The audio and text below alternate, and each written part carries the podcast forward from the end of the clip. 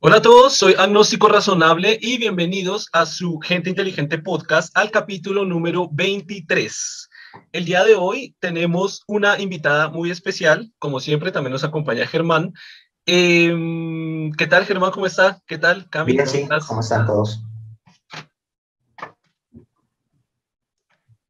Cami, ¿nos escuchas? Ah, sí, perdón. ¿Qué tal Cami? ¿Cómo estás? Bien, bien, todo bien aquí. Te cuento que eres la primera invitada mujer de nuestro podcast. Ya hemos tenido como cuatro invitados, eres la primera invitada mujer, y eso nos alegra en cuanto a la diversidad de todo, que siempre es lo que promovemos en este bonito podcast. Como es tradición en nuestro podcast, vamos a leer una frase eh, que normalmente suele generar mucha polémica, que da para pensar, para reflexionar. Está publicada en Gente Inteligente, en la página en Facebook, por si alguien quiere pasar a verla, y dice: si eres mestizo y te fastidian los indígenas, recuerda que tú eres el mezclado y ellos son los de raza pura. Esta frase tiene mucho que ver como con, con este tema social o esta percepción que hay, como este rechazo que existe hacia, hacia las comunidades indígenas en muchos países. Sé que en, en, en Colombia, por ejemplo, esto fue un tema que, que, ha, sido, que ha sido como vigente Eh, por muchas ocasiones, y es el tema de, de, por ejemplo, bueno, se puede vivir como en varias cosas, ¿no? Es como el, como el querer sacar a los indígenas de su tierra, como el querer implantarle ciertas leyes a los indígenas, y también hay una relación como fea, horrible, que se hace desde la perspectiva de la política de Colombia, de asociar a los grupos indígenas con guerrillas, o con grupos armados terroristas, o, con, o sobre todo con movimientos política, políticos de izquierda. Creo que puede, se puede abordar ese tema, o esa frase tiene mucho que ver con esa parte, con, con, digamos, por ese tema, en ese tema por ese lado, y por el otro lado pienso que es también como una cuestión que tenemos en, en, en toda Latinoamérica. Siempre he dicho que Latinoamérica se parece muchísimo En, en, en todos sus países, debido pues a muchas razones. Tenemos una historia similar, tenemos una, unos niveles económicos similares, tenemos una política más o menos similar, y es esta cuestión que se utiliza a veces la palabra indio como, como despectiva, o como una grosería, o como humillante para otra persona. Pienso que es como medio ridículo hacerlo, ¿no? Es como que llamar a alguien indígena y ser de una forma despectiva, teniendo en cuenta pues que es nuestra base como cultural, como social. O sea, fue por donde eran los que realmente, como decía en, en, en la imagen esta, como los que habitaban la tierra. Pues no sé, ¿qué, qué opinan ustedes?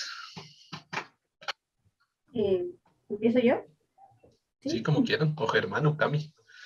Eh, pucha, yo creo que efectivamente hay como harta razón en lo que tú dices, porque, o sea, veámoslo, creo, yo, desde, desde un punto de vista social, o sea, cuando llegan los españoles a como conquistarnos o liberarnos o descubrirnos, como sea que, que lo quieran llamar, igual ellos eh, ya llegan con esta visión de que los indígenas son eh, ignorantes, eh, no saben hacer las cosas, y con esta cosa de, de yo vengo aquí a mostrarles la verdad. Entonces, que va mucho que ver con la religión también, o sea, como yo les vengo a presentar esto. Y creo que el hecho de que la gente hoy en día, eh, acá en Chile, voy a hablar netamente acá el contexto chileno, yo creo que acá eh, el tema está en que nos mete mucho en la cabeza esto de, de, de que lo que viene de afuera es superior, y lo que estaba acá adentro es ignorante, no, no, no evolucionaba, eh, no sabía nada, y vienen los españoles a salvarlo. Que hay mucha gente que tiene esa visión acá en Chile, que hoy menos mal que llegaron los españoles, porque así nosotros somos seres evolucionados.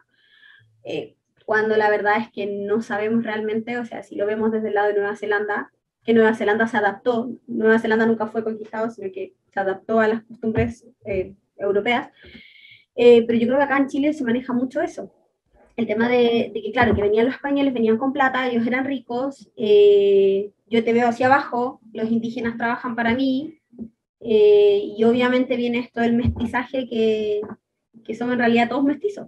Claro, creo que no existe, claro, los mapuches pueden ser raza pura, pero nosotros, yo personalmente, todo mezclado. Claro, claro, claro, al final todo, todos somos mestizos, y estoy muy de acuerdo contigo en, en lo que dices, esa parte que como que ha sido como un vestigio cultural, ¿no? Ha sido como un vestigio cultural el hecho de que siempre se rechazó a los indígenas precisamente porque eran esclavizados, o sea, eran, eran como la parte más baja de la sociedad. Y de alguna forma como que eso quedó en, en casi todos nosotros hasta pleno dos mil veintiuno, que es cuando estamos grabando este, este podcast, de que se le diga a una persona como un indio y es como, como si le dijera una grosería. Y es, esto pasa en Chile, ¿verdad? Cuando le dices a alguien indio es como algo ofensivo o no se utiliza. No, no, no, no se ocupa mucho. Es que la verdad es que la palabra indio no se ocupa mucho, porque acá en especial se ha hecho un trabajo bastante importante Ajá. con el tema de, la, de los mapuches. O sea, acá lleva mucho tiempo. Por ejemplo, mi papá trabaja mucho con los mapuches, tú lo conociste, él uh-huh. trabaja con esto de la inclusión y todo eso hace muchos años, y la verdad es que se ha hecho un trabajo bien importante y bien potente en los colegios, sobre todo en esto de que, de que efectivamente, por ejemplo, los indios están en la India. No hay indios en Latinoamérica, por ejemplo. Esa es como la versión. Y eh, que efectivamente no puedes tratar a alguien de indio, o sea, antiguamente, probablemente... los, no sé, los profesores de mis abuelos quizás lo, lo hacían, pero hoy en día realmente yo no sé si alguien se atrevería a alguien tratarlo de indio, porque no, no, no, no, ni siquiera es como un insulto, es como que yo ni siquiera lo asocio, si me dijeran india sería como, bueno, ¿a qué te referís con eso? Pero es decir, están como que han disociado la palabra indio, la palabra indio la han tratado de eliminar del...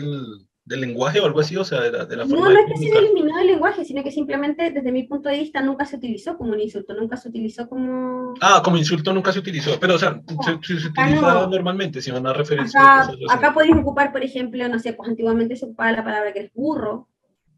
¿Cómo es? Que eres burro. Ok. Eres Eso un significa burro. Indígena, cuando... ¿sí?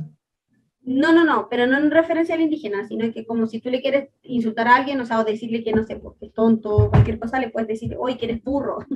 Ah, ok, ya, sí, sí, sí, ¿Ya? Ah, ya, sí, normal. Ahora, sí. A los indígenas acá hoy en día se les trata de mapuche, pero también ahora, ahora, con todos los conflictos que hay, claro, se ocupa mucho el tema del terrorismo. Claro, sí, esa, esa era la otra parte que te quería preguntar. En Chile, por ejemplo, ¿cómo está ese tema? O sea, ellos tienen, o sea, hay una comunidad indígena grande, tienen sus tierras, sus territorios, son respetados, o el gobierno ya le vale verga. Ah, está, bueno, esa situación está bien, bien horrenda, por no decir poco. Bueno, yo no sé, Germán, si cachai un poco, o, o conoces un poco la historia de, de los mapuches. Bueno, llegan los españoles, los empiezan a A, a luchar con ellos, llegan hasta cierta parte que es el sur, que en este caso sería como la región del Biobío, la Araucanía, que es como la mitad de Chile hacia el sur, uh-huh. y eh, bueno, la cosa es que ahí se quedan, y es como que los mapuches resisten en este lugar, ¿no? Y bueno, Chile después de la dictadura eh, le quita estos terrenos que para ellos son como sagrados, y hasta el día de hoy, para hacerla como más corta, hasta el día de hoy eh, sigue la lucha. Ahora, ¿qué sucede okay. con la Araucanía? Que ahora la lucha se transformó como en una lucha media armada.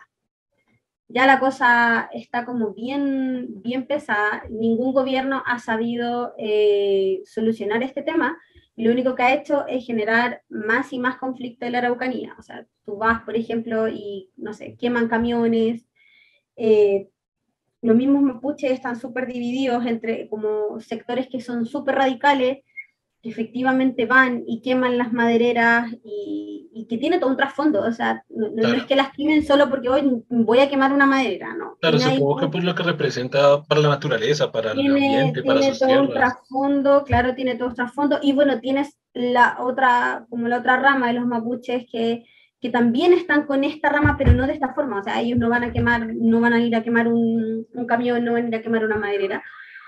Entonces tienes, está como súper dividido, los gobiernos lo único que han hecho ha sido tirar a los militares, claro. allá liberaron a los militares y... Pucha, no, ¿Y ellos, eh, ahí los indígenas están armados? O sea, tú nombrabas algo de que están armados. Sí, hay ciertos, eh, hay ciertos sectores, pero ahí está como, yo, yo personalmente no, no, no tengo la verdad ahí, es lo que yo he escuchado, he investigado, así que la verdad es que no soy una experta en eso, pero efectivamente hay sectores que están armados, que la verdad es que la pregunta es de dónde salen las armas, nadie sabe. Hoy en día, con el tema de la inmigración que se ha generado acá hacia Chile, eh, pucha, tenéis gente que dice, no, tristemente dice, no, es que estas son las guerrillas colombianas, es la FARC. Y es como que tú decís, no sé, como que ahí como que está la cosa. Efectivamente hay gente con armas, y a uno no lo puede negar. Ahora, ¿de dónde salen esas armas? Eh, ¿Quiénes son esta gente que está como luchando con el nombre de la causa mapuche? No se eh, sabe. No se sabe, tampoco me atrevería a emitir algún juicio okay. porque no... ¿Pero hay como tal guerrillas? ¿O, o la gente dice las FARC porque, porque por decir cualquier no, cosa? No. ¿O si son guerrillas? No, para acá en Chile por lo menos se conoce como que todo, aquí para la gente en general, los mapuches completos. No hay, no hay, de, no hay definición, no, hay, no se dice guerrilla. Okay. Quienes ocupan la palabra guerrilla son la gente de derecha. Hoy en día los políticos, por ejemplo, eh, claro, que quieren como que, que quieren meter a los militares mucho más ahí en la, la Araucanía. Mm, okay. Ellos hablan de guerrillas, pero la verdad es que así como a nivel social no está instalado el como que no es una guerrilla en realidad. Y estas, estas armas que usan, bueno, yo sé que de pronto no estás tan enterada del tema, pero lo que has escuchado, ¿son, ¿es armamento pesado? ¿Es armamento metralletas, arma larga o, o arma corta? A ver. Oh, ni idea. Esto es lo que, eh, esto es lo que dice la tele. Tú comprenderás que a la tele hay que filtrar. Claro, claro, claro, claro. eh, Pero sí, supuestamente son metralletas y huevadas. Ah, ok. Cosa grande. Pero, como te digo yo, no he visto ninguna. Ok. eh, así que eso es como lo que, en, en ese sentido lo que estoy enterada. Y obviamente políticamente acá en Chile nunca se ha hecho nada, aparte de tratarlos peor, cero intento por llegar a un consenso con ellos, que al final, en el fondo, la lucha mapuche es ser reconocidos como una... comunidad indígena, claro. Como, no más que una comunidad indígena, ellos quieren tener sus propias reglas, ellos como que quieren, entre comillas, ser una nación, una nación independiente.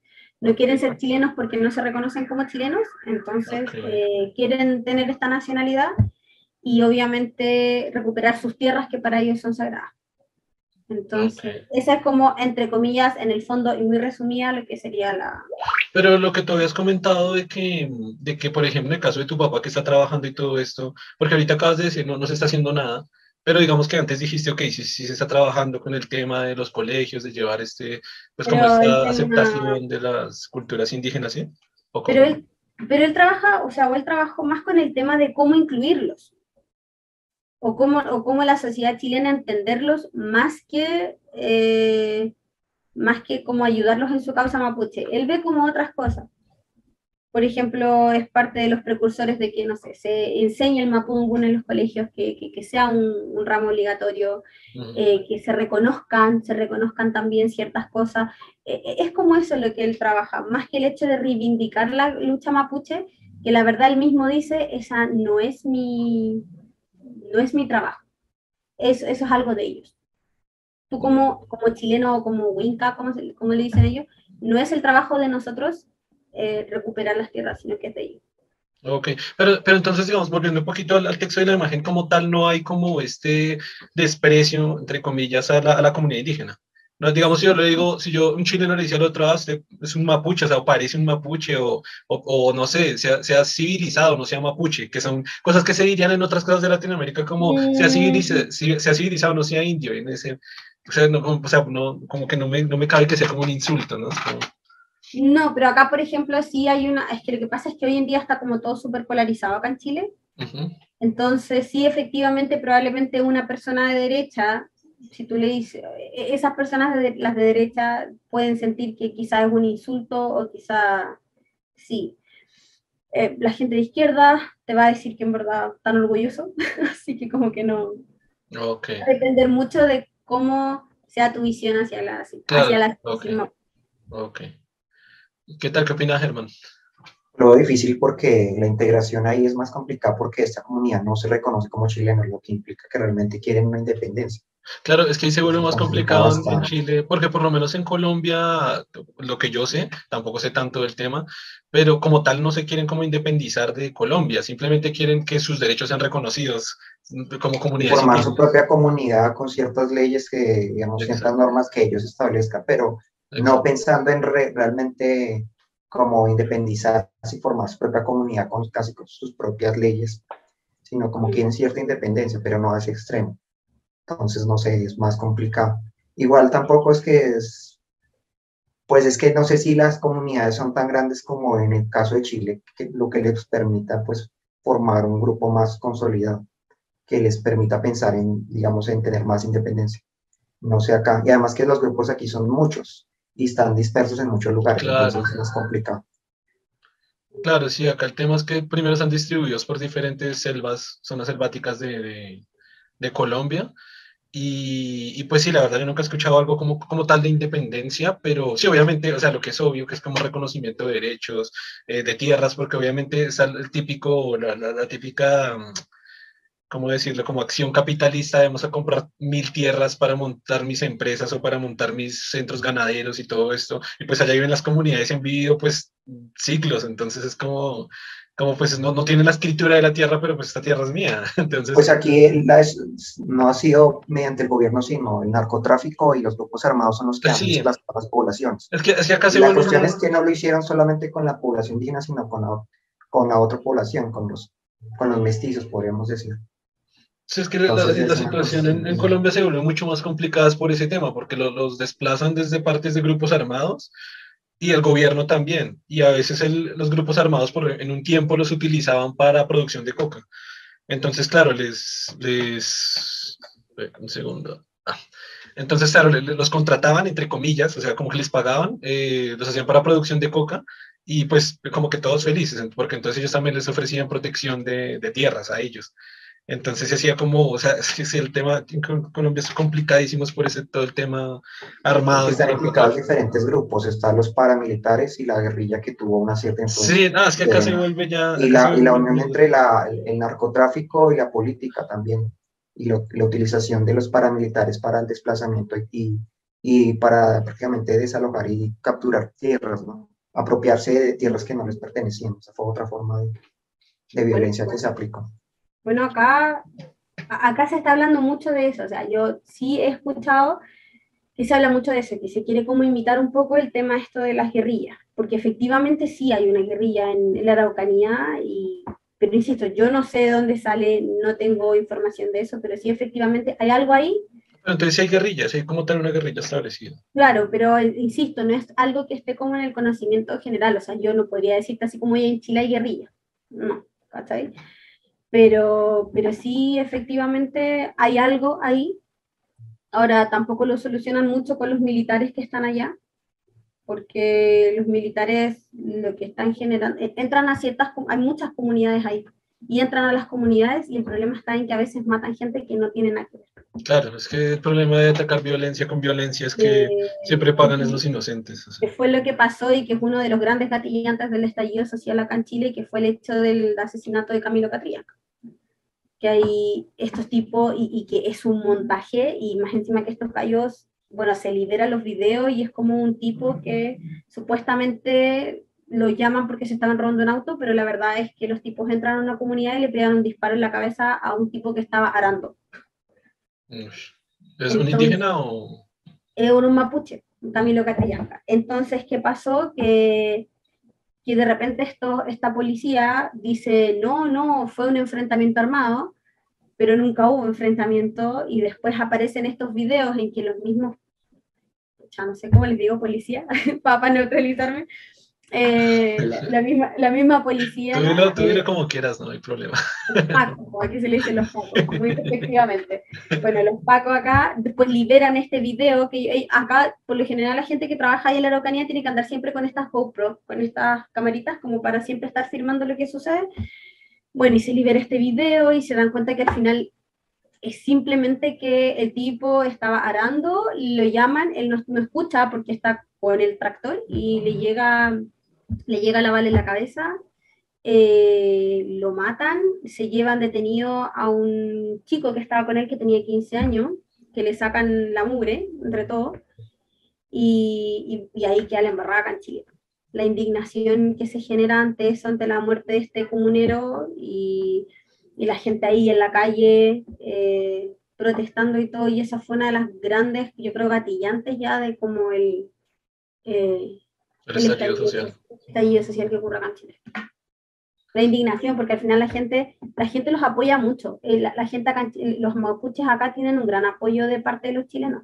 No el cien por ciento, pero sí tienen un, un apoyo fuerte. Entonces cuando sucede esto, y más encima se dan cuenta de que todo fue un montaje y fue una cosa tan horrible, eh, además de que después empiezan a tocar la fibra, de que este hombre iba a ser papá, entonces como que empiezan a jugar con todo esto los medios.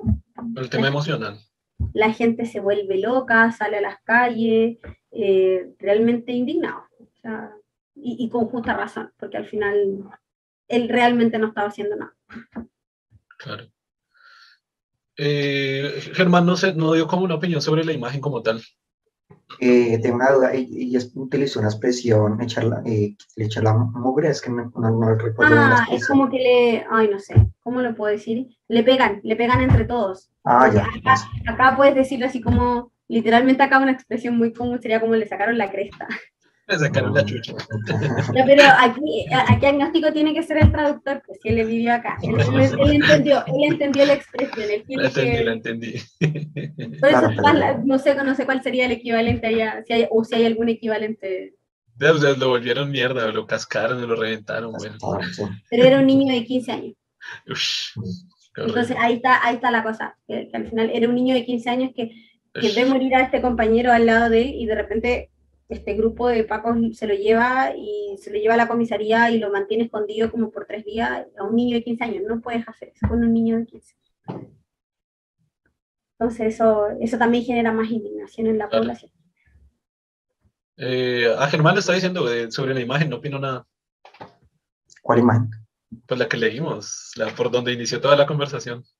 Ah, bueno, pues de eso, pues digamos... Eh, resumiéndolo en términos de Colombia, porque pues la historia es un poco diferente, pues aunque bueno, realmente es compartida. Realmente el punto con esto es que, digamos, hay una división. Básicamente lo que ya estaba explicando al comienzo es que llegan los españoles y lo que hacen es eh, usurpar todas las tierras, ¿no? Finalmente. Y después de que hay la liberación, la, la independencia realmente no es una independencia, es una independencia de los criollos, o sea, es una independencia de los hijos de los españoles. Y, esa, y ese marcado eh, racismo que, que existía se mantuvo.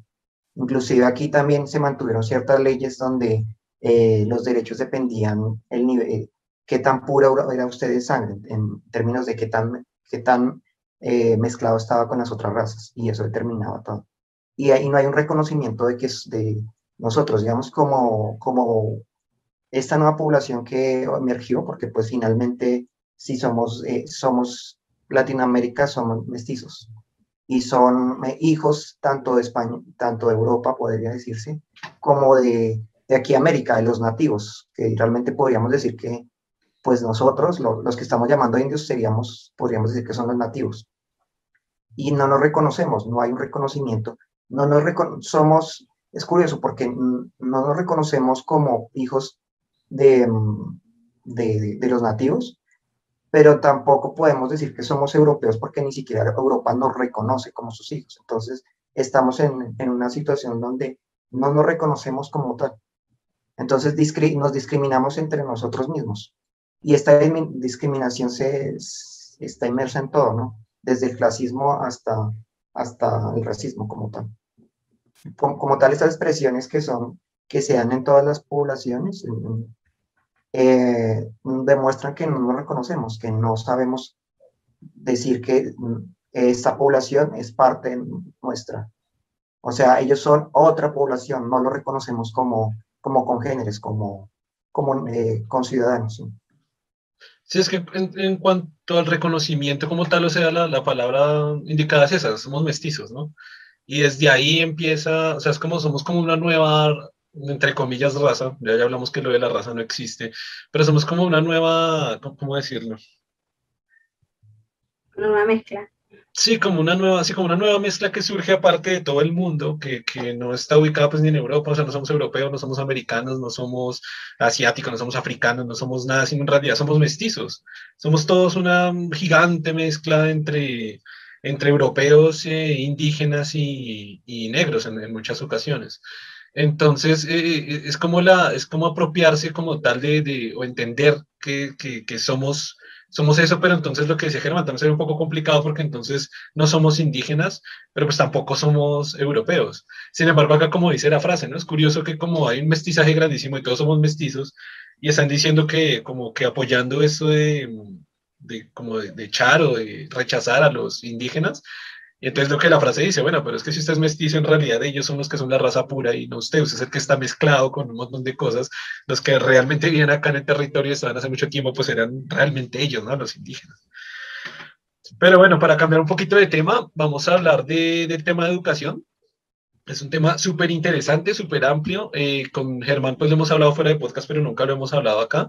Y teniéndote a ti, a Cami, que eres eh, profesora y que llevas mucho tiempo en el, en el tema, creo que nos puedes hablar pues con bastante propiedad sobre el tema. Creo que un lugar, un punto interesante para iniciar la conversación es el, es el tema de, de, de, de la educación, o sea, de la estructura de la educación, como está actualmente, como estuvo, como ha estado constituida y cómo nació desde, desde hace muchísimos años. Eh, por ahí hay un video muy viral en YouTube donde dicen, es muy curioso que, o sea, está como con imágenes y todo, entonces es muy, es muy curioso que el televisor hace cincuenta años era así y ahora es así, ¿no? Es como, antes los computadores no existían, ahora tenemos esta tecnología.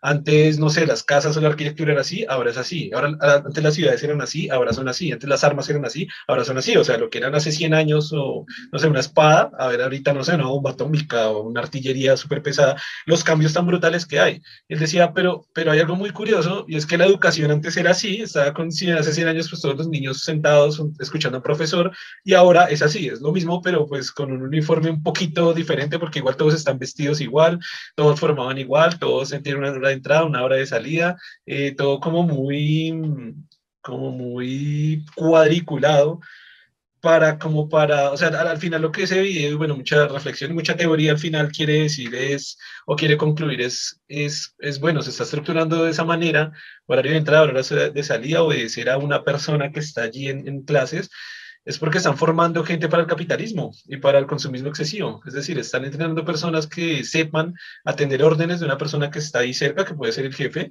que tengan una hora de entrada, que tengan una hora de salida y que cumplan ciertas responsabilidades dentro de ello, ¿no? Y esto pues ha evolucionado muy poco, digamos que creo que la, una de las cosas que se pueden salvar, o una de las únicas cosas que se pueden salvar del tema, es que por ejemplo ya, ya no les pegan por los profesores a los alumnos, que pues era algo también aberrante, ¿no? Pero aparte de eso, aparte de eso veo casi todo igual, o sea, se dan materias igual, se dan calificaciones, se premia, se castiga, o sea, es como, no sé, como una tendencia muy igual, y, y pienso que es igual casi en todo el mundo, en todas las sociedades, en todos los idiomas, y pienso que también es algo que debería cambiar drásticamente teniendo en cuenta la importancia y la relevancia de la educación en todos los sentidos, en cuanto a niños, en cuanto a adultos, en cuanto, pero sobre todo pues en, en cuanto a niños, ¿no? Que son los que van a formar esos primeros años, los que van a formar pues al, al futuro adulto. Entonces no sé si tienen una opinión. ¿Empiezo yo? Como quieran. Eh, pucha, ya, bueno, yo voy a hablar acá como desde mi punto de vista, como profesora, como profesora chilena. Como experta. Sí. Eres nuestra experta del día de hoy. A ver, yo, yo considero y siempre lo voy a decir, a mí, yo me enamoré de la pedagogía.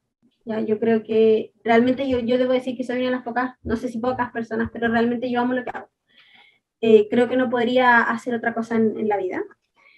Eh, y bueno, en temas de educación, como tú lo dices, ten, primero hay que irse como, yo creo que a la, a, a la raíz de dónde nace esto. Y la verdad es que, insisto, voy a hablar netamente acá de Chile. Acá en Chile, por ejemplo, los primeros profesores que se forman, o los primeros que se generan, son los profesores normales, que se llaman normalistas, que creo que igual fue una escuela que fue muy, como que fue por toda Latinoamérica. O sea, acá en Colombia supe que existió, ahorita creo que no se llama así, como que, la verdad no sé qué pasó, pero sí supe que en algún momento fue... No, los profesores, los profesores normalistas, eh, acá en Chile dejan de existir, la escuela normal deja de existir para el golpe, para el golpe de Estado. Ah. Y, bueno, que es, lo, los profesores normalistas, yo tengo mis dos abuelos, por parte paterna, eran, eh, bueno, mi abuela sigue viva, mi abuelo no, pero eran, son profesores normalistas. Eh, lo primero que es que eso se crean, yo no me acuerdo en qué época, pero se crean porque necesitaban un poco generar hábitos en ciertas personas, en especial en la gente del campo. Hábitos como bañarse todos los días, eh, aprender a comer bien, eh, aprender, por ejemplo, a lavarse las manos, que es como que nace en un tiempo en el que, en el que si no mal lo recuerdo, pero no estoy segura, eh, es, nacen como más que nada la necesidad de un brote de cólera que hay acá en Chile. Y necesitan como, en esta gente que es más pobre, ¿no es cierto?, que es de campo, necesitan a gente que vaya a estos campos y les enseñe este tipo de normas. mantener las, lavarse las manos, eh, lavar la comida, eh, bañarse, mantenerse, como ese tipo de cosas. Y otras cosas como más básicas, como por ejemplo la lectura, así aprender a leer o aprender a escribir su nombre por lo menos. Entonces de ahí nacen los profesores normales acá en Chile. Eh, obviamente acá eh, la, la, la educación evoluciona como bastante bien. En especial nosotros tuvimos acá un presidente que se llamaba Pedro Aguirre Cerda, que él era profesor. Entonces aquí hasta estos años empieza a evolucionar como bastante bien.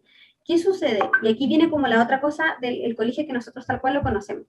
Eh, nosotros conocemos esta, que es la escuela prusiana, eh, y nace efectivamente de la necesidad de que el obrero, ya estamos hablando de que ya empezó la revolución industrial en Europa, el obrero necesita dónde dejar a los hijos. Primero, esa es la número uno. La segunda, las mismas fábricas necesitan seguir generando obreros. Por lo tanto, como dice Agnóstico, efectivamente, las escuelas son criaderos, y lo digo con alta responsabilidad, trabajo en una, trabajo en dos, eh, son criaderos de ovejas, literal. Eh, por eso, porque como dicen, eh, hay un horario de entrada, hay un horario de salida, hay un horario de almuerzo, hay un horario de recesos. Uh-huh. Tocan el timbre, eh, tocan el timbre, y es una cosa impresionante, sí. Como... yo estoy en la sala y puedo estar haciendo una clase súper entretenida, pero suena el timbre y los niños ya se descolocan absolutamente. Eso es un condicionamiento eh, a lo Pablo, no sé, así, impresionante. Y nos ha pasado a todos, o sea, yo no voy a decir que yo nunca estuve en ese rango, porque también, todos lo vivimos. Ahora, ¿qué es lo, no sé, quizás que es lo interesante? Que yo también trabajo en una escuela fuera del sistema. Yo trabajo en un, en un colegio de, del Estado, pero también trabajo en un colegio que es, es, eh, que es de metodología Montessori, que está fuera del Estado. Estos colegios no están reconocidos por, por el Ministerio de Educación. Eh, y yo creo que esos, esos colegios sí evolucionan. Estos colegios que están como fuera de la norma, porque son colegios que se atreven y dicen, bueno, aquí nosotros no vamos a hacer lo mismo que estamos haciendo. Y, y de hecho, en la premisa de estos colegios es nosotros estamos generando gente pensante. Sí, me, me parece que es súper súper adecuado traer la conversación, ya que lo nombras, exactamente eso. Que, que pienso que la única, digamos, la única opción que ha surgido en el mundo, pienso yo, tú me corregirás, a, a esta educación que ha sido como tan anticuada, tan, tan, bueno, así, tan cuadriculada, como dije antes, es, es precisamente eso, ¿no? La, la educación Montessori. Si, si quieres, puedes explicarnos un poquito cómo, cómo funciona, cómo es y la diferencia, que me parece, me parece brutal, me parece súper interesante. Bueno, a ver. Ya, a ver, digamos, veamos un poco antes de llegar al Montessori. Yo creo que tenemos que también pensar de que las escuelas y los currículums escolares de todos los países, en especial de Latinoamérica, están construidos por bancos. Acá en Chile, el currículum que nosotros enseñamos está dictado por el Banco Central. ¿Por qué? Porque hace muchos años eh, Chile necesitaba mucho dinero, el banco les dice, ok, yo te voy a prestar la plata, pero tú vas a enseñar esto. Y es ahí donde, por ejemplo, en nuestros currículums o en los colegios desaparece lo que es la educación cívica. Eso está interesante, mira, no sabía. Eh, tiene mucho sentido, la... o sea, ahora que lo dices y lo pienso, me pongo a pensar, por ejemplo, las materias que son dictadas, ¿no? Tipo claro. Economía, tipo contabilidad, tipo, yo qué sé, matemáticas. Ahora, ahora yo creo que una cosa interesante como que han, y que han hecho los profesores, porque al final hay muchos profesores y muchos, el gremio en sí yo creo que tiene súper claro, tiene súper claro lo que, lo que está haciendo. Y, y también nosotros mismos somos súper críticos de nuestro mismo trabajo. Acá en Chile sobre todo, nosotros sabemos que, que hay cosas que no podemos enseñar, o que no podemos ir más allá, o que simplemente no vas a tener el apoyo de tu colegio si tú quieres hacer otro tipo de cosas. Hay colegios que sí los permiten, hay colegios que sí dan un poco más de libertad. Pero por Pero ejemplo, colegios... o sea, ¿te ha pasado que has propuesto una idea de que quiero enseñar esto y no te lo han permitido? Sí, hay colegios que son, hay colegios que son súper academicistas, y que lo único que requieren es la nota. Uh-huh. No, tú le vas a enseñar esto, esto sale en el currículum y tú tienes que enseñarle, no sé, ya tienes que enseñarle el verbo to be. Oye, ya, pero yo quiero enseñarles a formar una oración completa con eso. No, no, no, okay. Porque el currículum dice que tú tienes que enseñarla a memorizar y ya está. Oh, ok, ya, no entiendo. Entonces, eh, igual nosotros los profesores también generamos muchas habilidades, o sea, yo ahí también un poco defiendo los colegios, entre comillas, tradicionales, porque obviamente están, o sea, más que todo el hecho de que aprendiste a sumar, también desarrollas habilidades. O sea, eso también es súper importante y no hay que dejarlo de lado. Los, los profesores sí desarrollamos habilidades. La forma en que las estamos desarrollando quizás sí son anticuadas y ya no sirven, y estamos todos claros con eso. Pero efectivamente el modelo como escuela que nosotros conocemos ahora funciona. ¿Funciona por qué? Funciona para la sociedad. Tú necesitas una guardería. necesitas que el niño esté de tal hora a tal hora en el colegio. ¿Por qué? Porque tu papá o tu mamá necesitas ir a trabajar y necesitas que alguien te cuide en esos horarios de trabajo al niño. Entonces, ahí está. Por eso es tan terrible cuando los profesores se van a paro. Por eso generan tanto desbalance en un país. Porque te vas a paro y tienes un montón de gente que no tiene dónde dejar a su hijo. Claro. Entonces, ahí tienes ese trabajador que ya no puede ir al trabajo porque tiene que cuidar al hijo. Claro. Ahora, volviendo con el tema de la metodología Montessori, tenemos que pensar que también la metodología Montessori es tan tan antigua como la escuela prusiana. Okay. ¿Ya? No es, no es algo que sea nuevo, no es algo que les diga, ah, miren, sabe que esto se desarrolló, no, no, no, no. Ya no me acuerdo en qué año. Ah, no, la, prusiana, la prusiana es esta del que hablamos que lleva muchos años, ¿sí? Es esta uh-huh. normal ya, que somos todos. ¿Sí? Puta, no sé, yo sé que esta señora lo hizo antes de que llegara Mussolini al poder, que no sé en qué año fue. Okay. Pero eh, la metodología Montessori parte por María Montessori, y es que esta mujer es una doctora, en sus tiempos obviamente súper vanguardista, mujer estudiando medicina en Italia, ya, ya eso ya era rupturista. Claro, eso ya es una locura en ese tiempo. Y, y ella lo que decide un poco, ella estaba estudiando medicina, se, se, se quiere especializar por psiquiatría y se va a hacer como su, como su internado o su práctica a, a un, como, eh, como un psiquiátrico. Y ella es súper duro, pero lo, lo trata así. Ella en su libro habla de los niños imbéciles, ¿ya? Es bien, es bien duro, pero los trata así. Eh, bueno, okay. ella y se va a este pabellón de los niños imbéciles, y ella decide ver estos niños, y dice, y ella como que decide de que no son tontos. Y ella crea, y eso es lo interesante del, del método, ella crea en base al método científico, o sea, esto todo tiene pruebas científicas, no es que ella se le haya, ay, es que es bonito hacer los cubitos rosados, entonces van a ser rosados, no, no, no, no, esto tiene una, un, todo un eh, coso científico detrás, así que la verdad es que es súper interesante, y ella logra enseñarle a estos niños que eran imbéciles y que no eran incapaces de aprender en, su, el, el, en la forma normal, ella demuestra que estos niños pueden aprender de la misma manera. Lo que entre comillas abre un poco esta idea de que todos aprendemos de forma distinta, ¿no? O que todos tenemos una habilidad más desarrollada que otra. Entonces se genera este método Montessori, y este método Montessori, eh, para hacerlo como bien resumido, habla mucho acerca de la, de, de la autodisciplina, de la decisión. O sea, yo decido estudiar matemáticas porque la verdad es que quiero estudiar matemáticas, me interesa. Que eso pero me parece súper interesante. Pero yo como guía o como profesora, yo no te voy a obligar, no te voy a decir, mira, es que de tal hora a tal hora tienes que tener matemática. No, yo no te voy a obligar a eso. Mi trabajo como guía, o sea, si lo, se los planteo así, mi trabajo como guía es yo mostrarle y decirle, oye, pero mira, la matemática es entretenida. Oye, mira, te voy a presentar esto. Oye, mira, te voy a presentar este material que quizás te pueda interesar. Lo mismo en historia, lo mismo en lenguaje.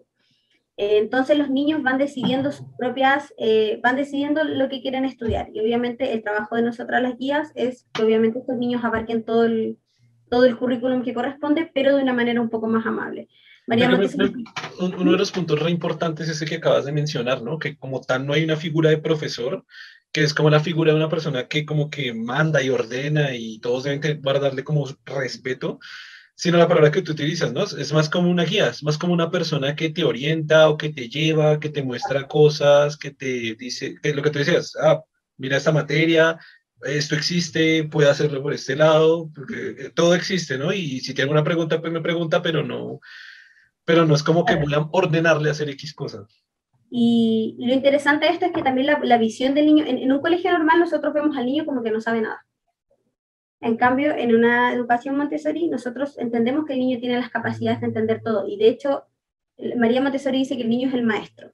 O sea, ella asume que el niño sabe todo lo que tiene que saber, solamente que tú necesitas descubrirlo, y ese es el, el, el trabajo de nosotros, los, guías, los adultos. Pero también está en nuestro trabajo enseñarle a este niño a desenvolverse solo en la vida. Porque si tú te vas a un colegio tradicional, el niño no es capaz de pensar, oye, saca tu cuaderno, y yo lo vivo, saca tu cuaderno, saca tu lápiz, saca tu libro, sí. Abre la página tanto. Tienes que estar, tienes que estar constantemente dando órdenes. En cambio, cuando trabajas en el otro método, ya es otra, otra cosa. ¿Tú has trabajado en ese otro método? Es que yo llevo siete años trabajando como guía Montessori. Ah, sí, súper interesante. Sí, yo, yo llevo, no sabía. Mi formación pedagógica comienza con, la, con ser guía Montessori. Okay. Yo después, por o un sea que tema tú trabajas de... en los dos, en ese momento estás trabajando en los dos. Sí, con los dos. Un, profe, un profe siempre va a tener que trabajar en más lugar. Un profe aquí. Eh, pero claro. Pero está súper interesante eso, porque me gustaría saber, por ejemplo, qué diferencia tú puedes notar como tal en el desarrollo del niño eh, a, a medida del tiempo, es decir, en los primeros años o ya cuando está llegando a la adolescencia, que es, o sí, pues cuando ya casi va acabando el colegio. ¿Cómo, cómo ves ese, ese desarrollo de, como tal de la persona, hablando como tal del, del, del ser humano, pues de una persona como tal? ¿Cómo es el desarrollo en un tipo de metodología y en el otro? Pues ya nos contaste, por ejemplo, algo de que, bueno, en uno como que estás aprendiendo a recibir órdenes casi, y en otro es más libre, pero como que otras diferencias. O, o, como, como yo creo que una de las cosas como interesantes que yo veo de los chicos, a mí me ha tocado como, a mí me ha tocado como eh, entre comillas, los dos cuartos medios, los dos últimos años, eh, eh, los, de tra- los de colegio tradicional tienen como esta mentalidad como de un poco de producción, ¿no es cierto? Un poco de voy a producir, necesito encontrar pegada pronto, tengo que estudiar algo, eh, lo que tengo que estudiar me tiene que dar plata, eh, porque si no, no vivo. Eh, es como esa un poco la mentalidad. Es, eh, también yo los veo con mucho... A ver, el miedo a enfrentarse, a salir del colegio y enfrentarse al mundo es por igual. ¿No? Son adolescentes y da lo mismo el sistema en el que tú los tengas, ese, esa ansiedad y ese miedo. Y es, es el mismo. El mismo. Ahora, ¿cuál es la diferencia? Es la actitud con la que van a, presen- con la que van a enfrentarse. Los de colegio tradicional, yo siento que muchas veces tienen mucho miedo, están muy inseguros.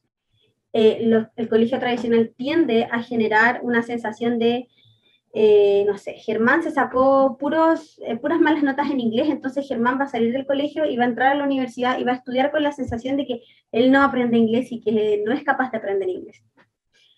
Por otro lado, los chicos de, los, de, la, de la metodología Montessori probablemente quizás tampoco les fue tan bien en inglés, tampoco engancharon mucho con el inglés, pero tampoco salen con esta idea de yo no lo voy a aprender nunca, sino que salen con esta idea de, bueno, no lo aprendí ahora, pero lo voy a aprender después. Okay. No se limitan. Eso es algo súper interesante. Tampoco son chicos competitivos. Esa cosa de, pucha, no sé, voy a poner ejemplo acá de notas chilenas. Acá la nota máxima es un siete, la, más, la peor es un dos.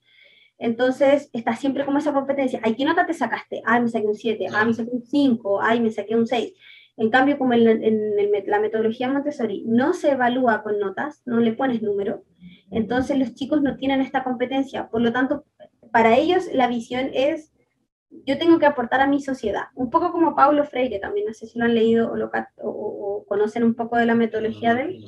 Bueno, Paulo Freire habla acerca, él generó una escuela, obviamente es mucho más contemporánea que Montessori, pero él plantea el hecho de, eh, de que el, el estudiante es un objeto, o, o tú eres una, una persona en sociedad. Por lo tanto, no es que tú estés trabajando para ti, sino que tú está, también tienes que aportar a la sociedad. Entonces, un poco también se plantea eso, el hecho de que educar para la paz, María Montessori siempre dice, nosotros buscamos paz, pero no estamos educando para la paz. Sí, yo iba precisamente a mencionar una frase de un pensador, no sé si sea ella, que recuerdo que decía, de, decía algo así, o sea, si, si queremos paz en el mundo tenemos que educar para la paz y no la, para la guerra, pero en las instituciones se está educando, ah, ok, dice, y, y la base de la guerra es la competencia, y ¿sí? Estamos educando para generar competencia de manera absolutamente competitiva, por lo cual jamás se va a generar paz. Eh, lo, lo decía un pensador, la, la verdad no recuerdo ahora quién fue, pero, pero tiene que ver un poco con lo que tú estabas diciendo que, que decía ella también, ¿no? Que es como educar para paz, y también lo que tú decías antes, que también hay mucha competencia, lo que tú decías, todos están casi en constante competencia para ver quién saca mejor nota, quién tiene el primer puesto, quién saca las mejores menciones.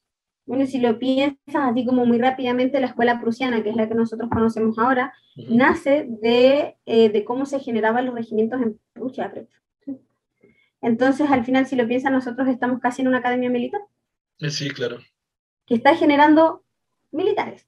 Claro, había una reflexión también súper interesante que me acabo de llegar ahorita, y era quien decía, ¿han visto un colegio? Un colegio, cuando salen al, al patio, normalmente tienen un patio de recreos, o sea, normalmente en las ciudades, está rodeada con muros, muros súper altos, y a veces estos muros tienen algún tipo de alambrado, algún tipo de seguridad, eh, o a veces simplemente pues son muros altos, y dicen, qué similitud tan grande que hay con una cárcel, donde pueden salir los reclusos, y hay unos muros muy altos con seguridad para que nadie se escape. Y yo decía, wow, o sea, es, es increíble porque los niños pueden salir a descansar dentro, del, dentro de la estructura como tal, del, de la institución, como, como, como limitándolos, ¿no? Como ustedes no se pueden salir de estos muros, ¿no? Porque...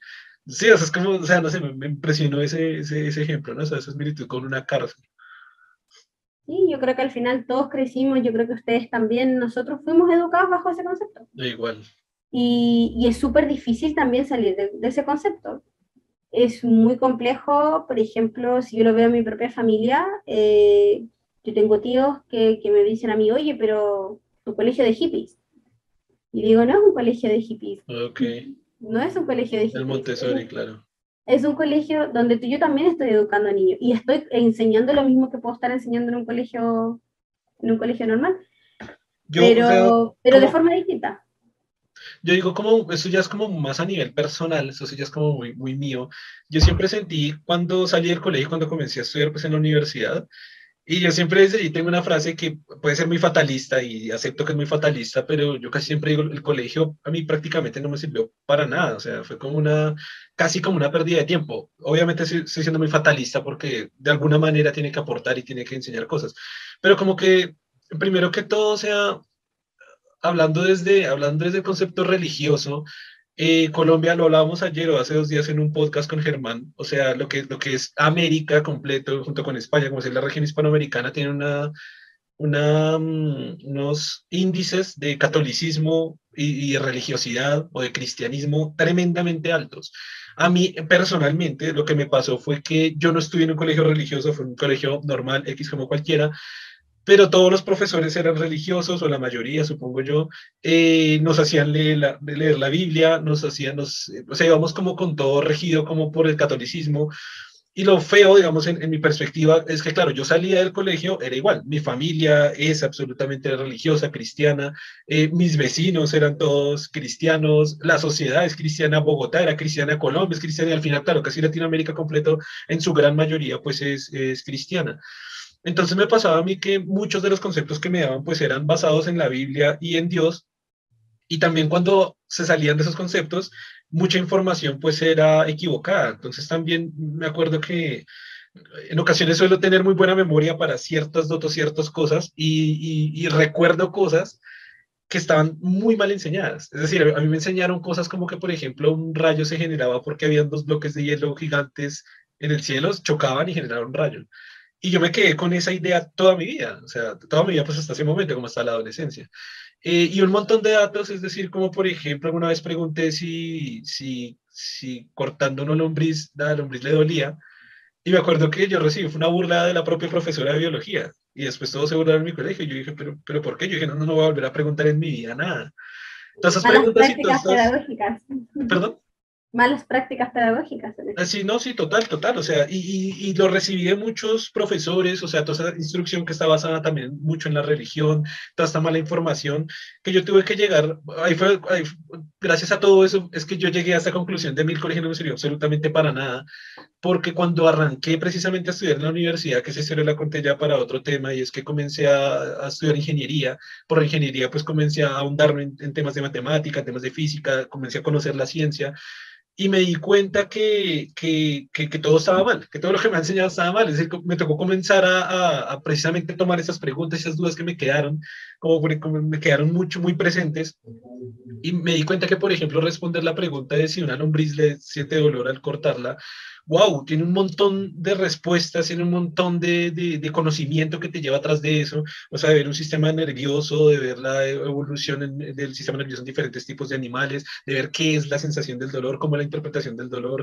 qué tiene que ver un sistema nervioso con una característica o un concepto como tal dicho de un dolor, o sea, hay un montón de información que se puede hablar de eso, y yo dije, wow, qué pregunta tan interesante la que yo hice, pero en, es, en esa ocasión fue la profesora de biología la que ridiculizó mi pregunta.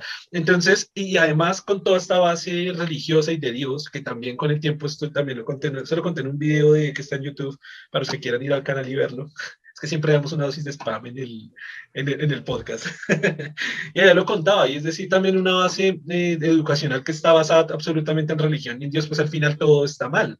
Porque ahí sí como el capítulo de, de los Simpsons, ¿no? Es como quién es el creador del cielo y de la tierra, Dios. Y el del trueno, Dios. Y quién contra los mares, Dios. Y quién creó al hombre, ah, yo sabía, yo sabía, Dios. Sí, bien. Es como, pues es no saber nada en la vida.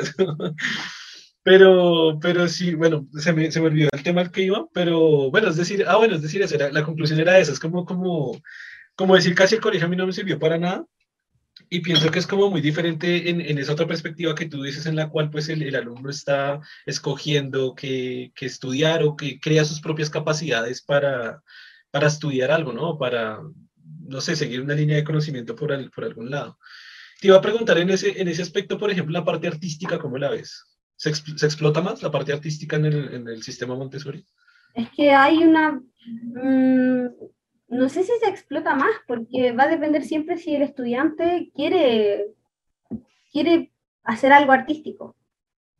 Pero bueno, si lo quiere, se explota esa, esa, esa habilidad. Que, que quieren estar todo el rato tocando música y lo pueden hacer. Exacto, porque, porque en el colegio formal conozco muchas personas eh, que son, en este momento, son músicos, son pintores, son artistas, y casi que tiene una percepción con la mía, pero pues desde su perspectiva, y dicen, me daban una hora de música en la semana, y a veces el profesor me enseñaba a tocar flauta.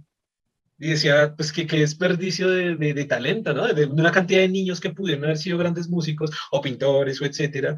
Y, y pues, claro, por estar dándole todo el montón de materias, como tú decías, como estructuradas, porque tienen que darle esto, y esto, y esto, y esto, pues sus habilidades artísticas quedaban como un poco rezagadas. Pero es que igual tenés que pensar que los colegios así cumplen su función. Uh-huh. Si lo piensas, el hecho de que tú, de que a ti, o a otras personas, no les haya funcionado el colegio, no quiere decir que otras personas no.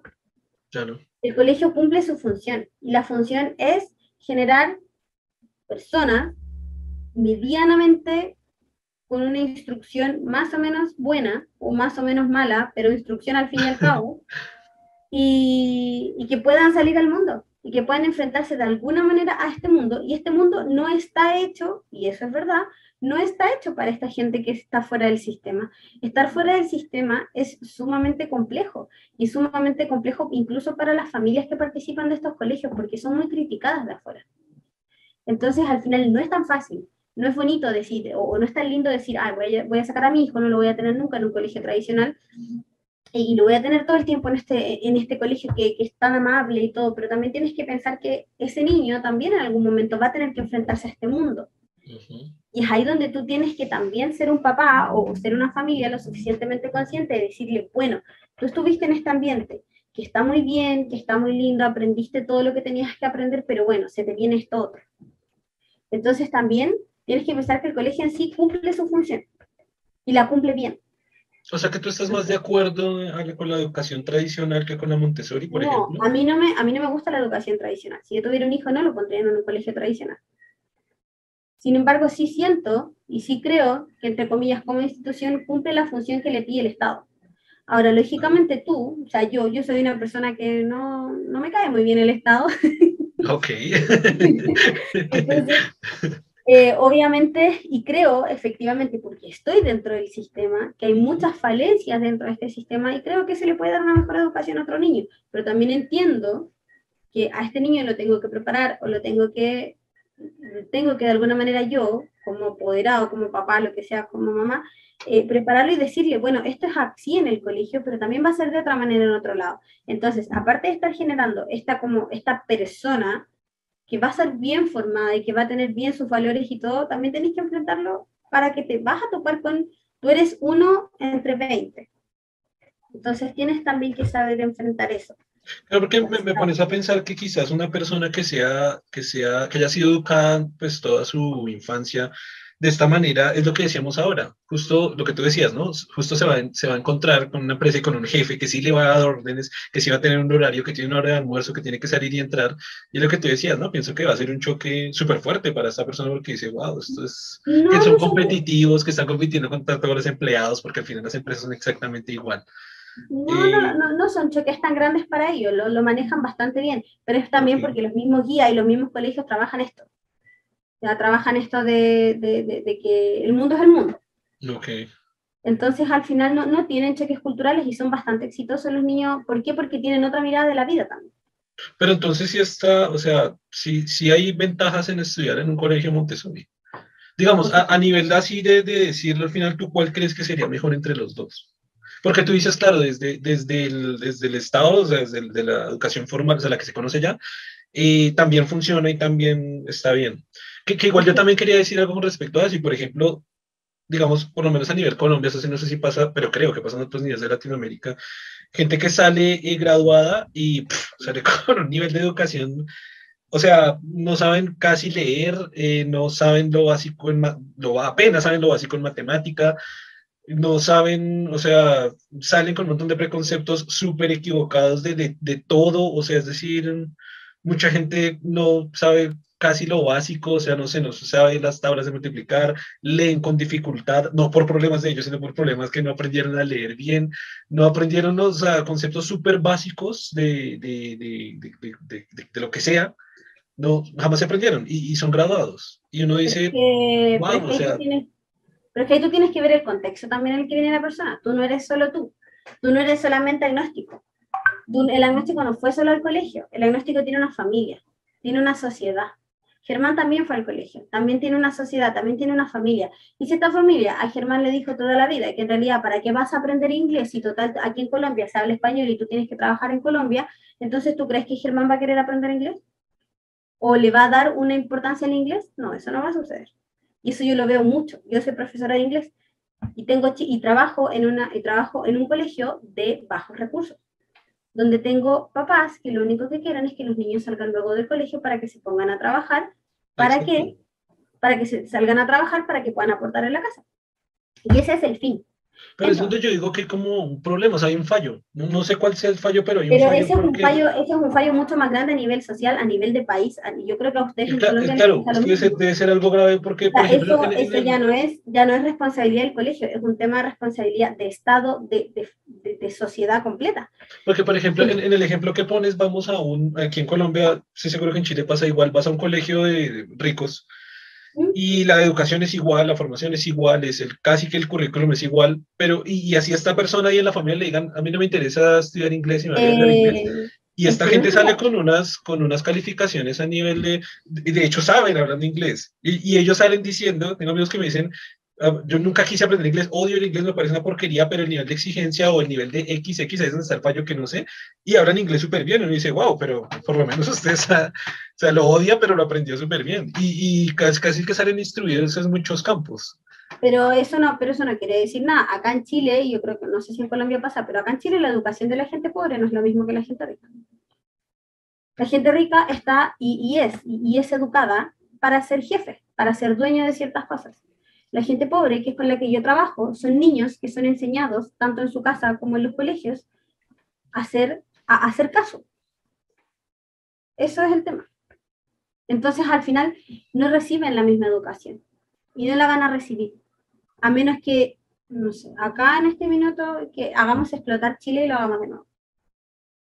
¿Ya? Sería como la única forma en que tú quizás podrías lograr una educación, mira, es como lo que ya no me acuerdo cómo se llama el sociólogo, pero él dice, la única forma de que tú tengas una educación igual para todos es literalmente destruir todos los colegios y armarlos todos igual.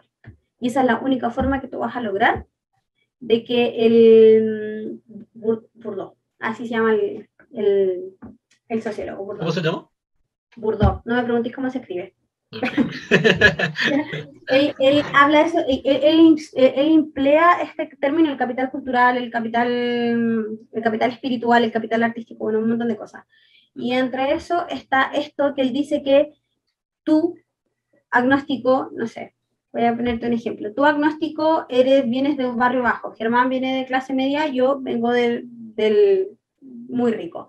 Y acá nosotros estamos conversando, y si bien nosotros podemos acá tener una conversación, pero la verdad es que nosotros nunca, nunca nos vamos a sentir cómodos o vamos a estar, eh, entre comillas, eh, vamos a entendernos, los tres, porque los tres venimos de, eh, de lugares capitales culturales distintos. Uh-huh. Sucede lo mismo acá. El capital cultural de la gente de arriba es otro, o, otro nivel, sí, otra otro cosa. mundo. Otro, otro, otro mundo. En no, cambio, y, lo, y, la y, gente con la que yo trabajo... es gente que tiene un capital cultural así de pequeño, y si tú logras y si tú logras que un estudiante se dé cuenta de que quizás puede aprender inglés porque es una herramienta que lo puede, le puede ayudar con el trabajo, porque ni siquiera, tú, ni, ni siquiera tú le vas a plantear el hecho de que ese niño vaya a viajar por el mundo. Eso no es un, eso no es un planteamiento para ellos. Si tú se lo planteas a los niños, lo único que te van a decir es, pero profesora, ¿para qué me dice eso si usted sabe que yo nunca voy a salir de Chile? Esa es la mentalidad que tienen, y te estoy hablando de una respuesta de un niño de once, doce años, que tiene súper claro para dónde va su vida, porque sabe dónde nació. Lo que es bastante terrible, porque obviamente las oportunidades deberían ser iguales para todos, pero no lo son. Entonces, al final, si tú piensas en este niño, que quizás tú puedes tomar a este niño, becarlo y llevarlo a un colegio Montessori, la verdad es que si no tiene en su entorno a gente que apoye con esta educación, da lo mismo que lo tengas en un colegio Montessori, el niño no va a funcionar ahí. Suena triste, suena fuerte, pero no va a funcionar ahí. En cambio, este niño sí va a funcionar en otro colegio, donde le dan lo que la familia o la sociedad siente que necesita. Y suena súper terrible, porque la verdad es que María Montessori plantea su método para todo el mundo. Y claro, de hecho ya dice, esto debería ser gratuito para todos. Pero no lo es, y tiende a ser un colegio, tiende a ser una educación bastante elitista hoy en día. Entonces, o sea, que tú, tú, tú dirías, igual te me adelantaste un poquito a lo, a lo que te iba a decir, pero tú dirías, o, o cuál dirías, más bien, que es la solución para que haya una educación, o sea, lo que tú, o sea, como que pienso yo en mi imaginación, en mi imaginación así de mundo perfecto, de, que, de que todas las personas salgan bien educadas o bien instruidas de, de toda, todo, no sé, toda la población de Colombia, toda la población de Chile. O sea, ¿crees que hay que hacer un cambio en, en el sistema educativo, en la estructura de la educación como tal? ¿O primero, crees que es imposible? ¿O crees que es un cambio más social? ¿O crees que es social y educativo? O, yo creo que, no, yo creo que tienes que hacer un cambio social. Yo creo que tienes que hacer un cambio social primero. Si no haces un cambio social, da lo mismo. Si tú tienes a la misma señora que piensa que sacarse puros siete es lo mejor que puede pasarte en la vida, entonces no sacas nada, seguís en lo mismo. Y siempre va a pasar. Y yo creo que Latinoamérica es los reyes de eso. Latinoamérica, ay no, que hay que poner, no sé, esto, que hay que hacer esto, que hay que poner esta ley, que hay que poner esta ley, pero si no estás cambiando la base de claro, cualquier cosa, da absolutamente lo mismo lo que tú hagas en cualquier colegio, eh, plantees cualquier ley, quieras implementar cualquier programa, no, nada de eso te va a funcionar si tú no cambias la cabeza de las familias. Al final tenés, uno tiene que pensar que así como tú dices, Latinoamérica es un país de familias, ahí la familia es lo mejor, ¿ya? Y es así. O sea, entonces, ¿cuál crees tú que sería ese cambio social? ¿A dónde debería ser enfocado? Hacia las familias. Como tal, hacia, hacia las familias. Hacia no. la sociedad. Decirle, decirle a la señora, oiga señora, ser profesor no es ser pobre, lo que es verdad. Pero yo, que tengo un primo que está estudiando ingeniería, yo soy ah, la pobre, pues, soy la pobre de la familia, mi mamá, que es profesora también, nosotros somos los pobres de la familia, a pesar de que nosotros tenemos nuestras cosas, nuestras casas, todo lo, pero nosotros, la misma familia de nosotros no da valor a nuestra, eh, a nuestra profesión, que desde mi punto de vista debería ser la más importante. Claro. Porque sin nosotros no existe nada más. Es que yo también veo, hay un problema que también, es que es sistemático. Porque, por ejemplo, eso, o sea, los profesores ganan súper poquito. Creo que pasa en Chile, creo que pasa en Colombia, creo que pasa en toda Latinoamérica, pero súper poquito, por lo menos acá en Colombia, en un colegio, pero ganan súper, súper poquito. Y uno dice, y, y claro, tampoco le ponen a veces mucho cuidado al currículum con el que sale un profesor. Entonces son dos cosas. Pues también como le pagan poquito, pues tampoco le pueden exigir un montón el currículum, y es, es, es como una lógica casi circular. Tampoco como tiene mucho currículum, tampoco le puede, no le pueden pagar mucho, pero es que exageran con los, con los salarios bajos.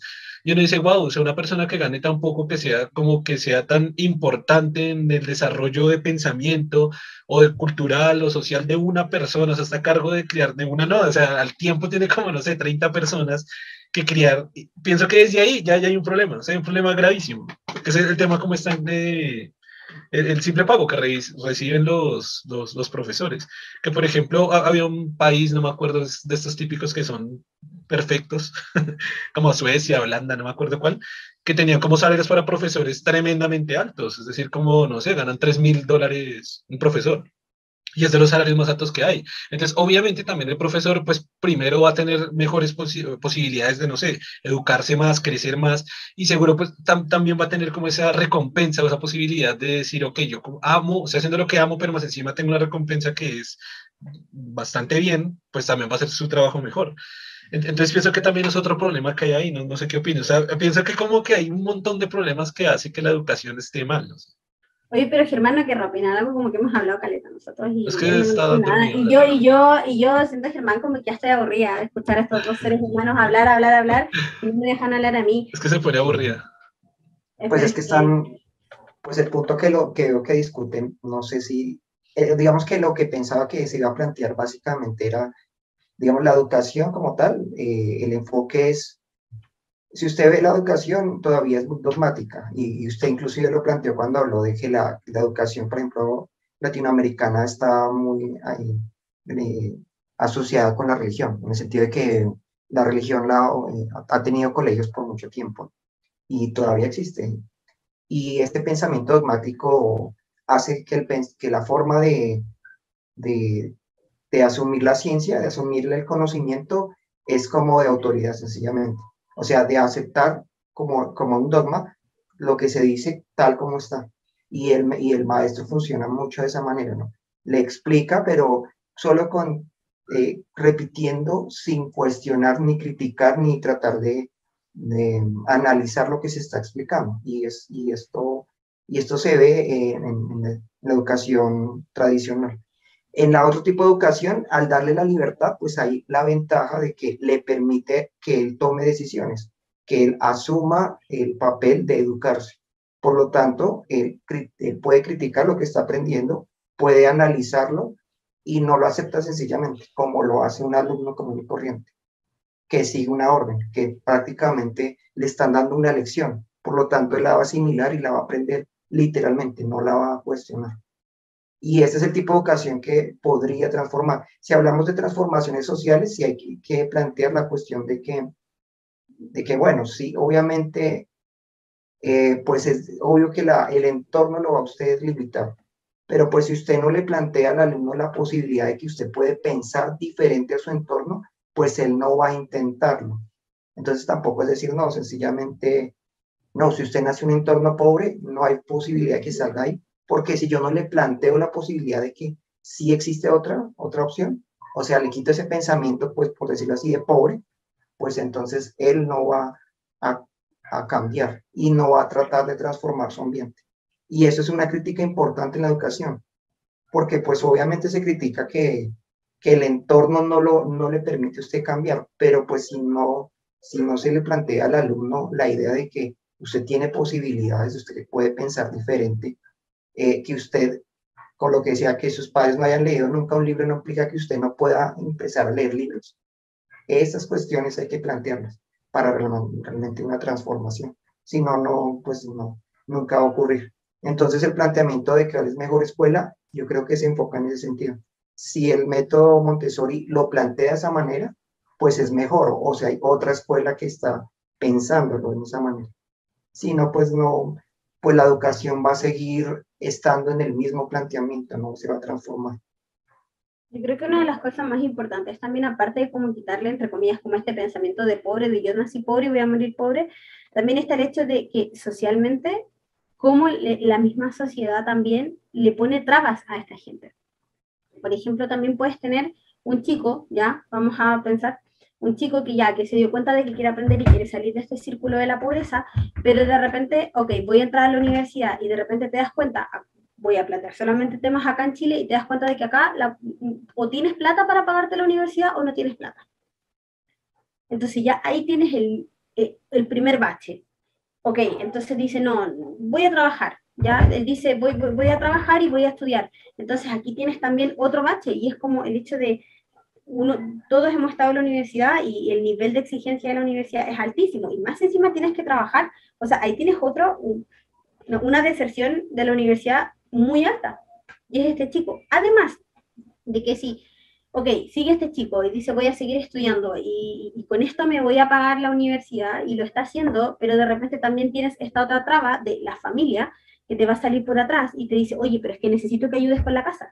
Necesito, oye, necesito que ayudes con la comida, entonces ya esa plata que lo estás ganando para pagarte la universidad o el instituto o lo que sea, ya no puede ir cien por ciento a eso, entonces ahí ya vas viendo, o sea, en la misma sociedad, acá en Chile sobre todo, le pone demasiados baches, y de hecho hay estudios y hay estadísticas súper terribles del I N E, acá, que es como el instituto que, nos, que hace estos estudios, de que la deserción de universidades y escolares en niños pobres es mucho mayor que la gente, por ejemplo, que sí tiene un apoyo de parte de la familia en términos, por ejemplo, económicos.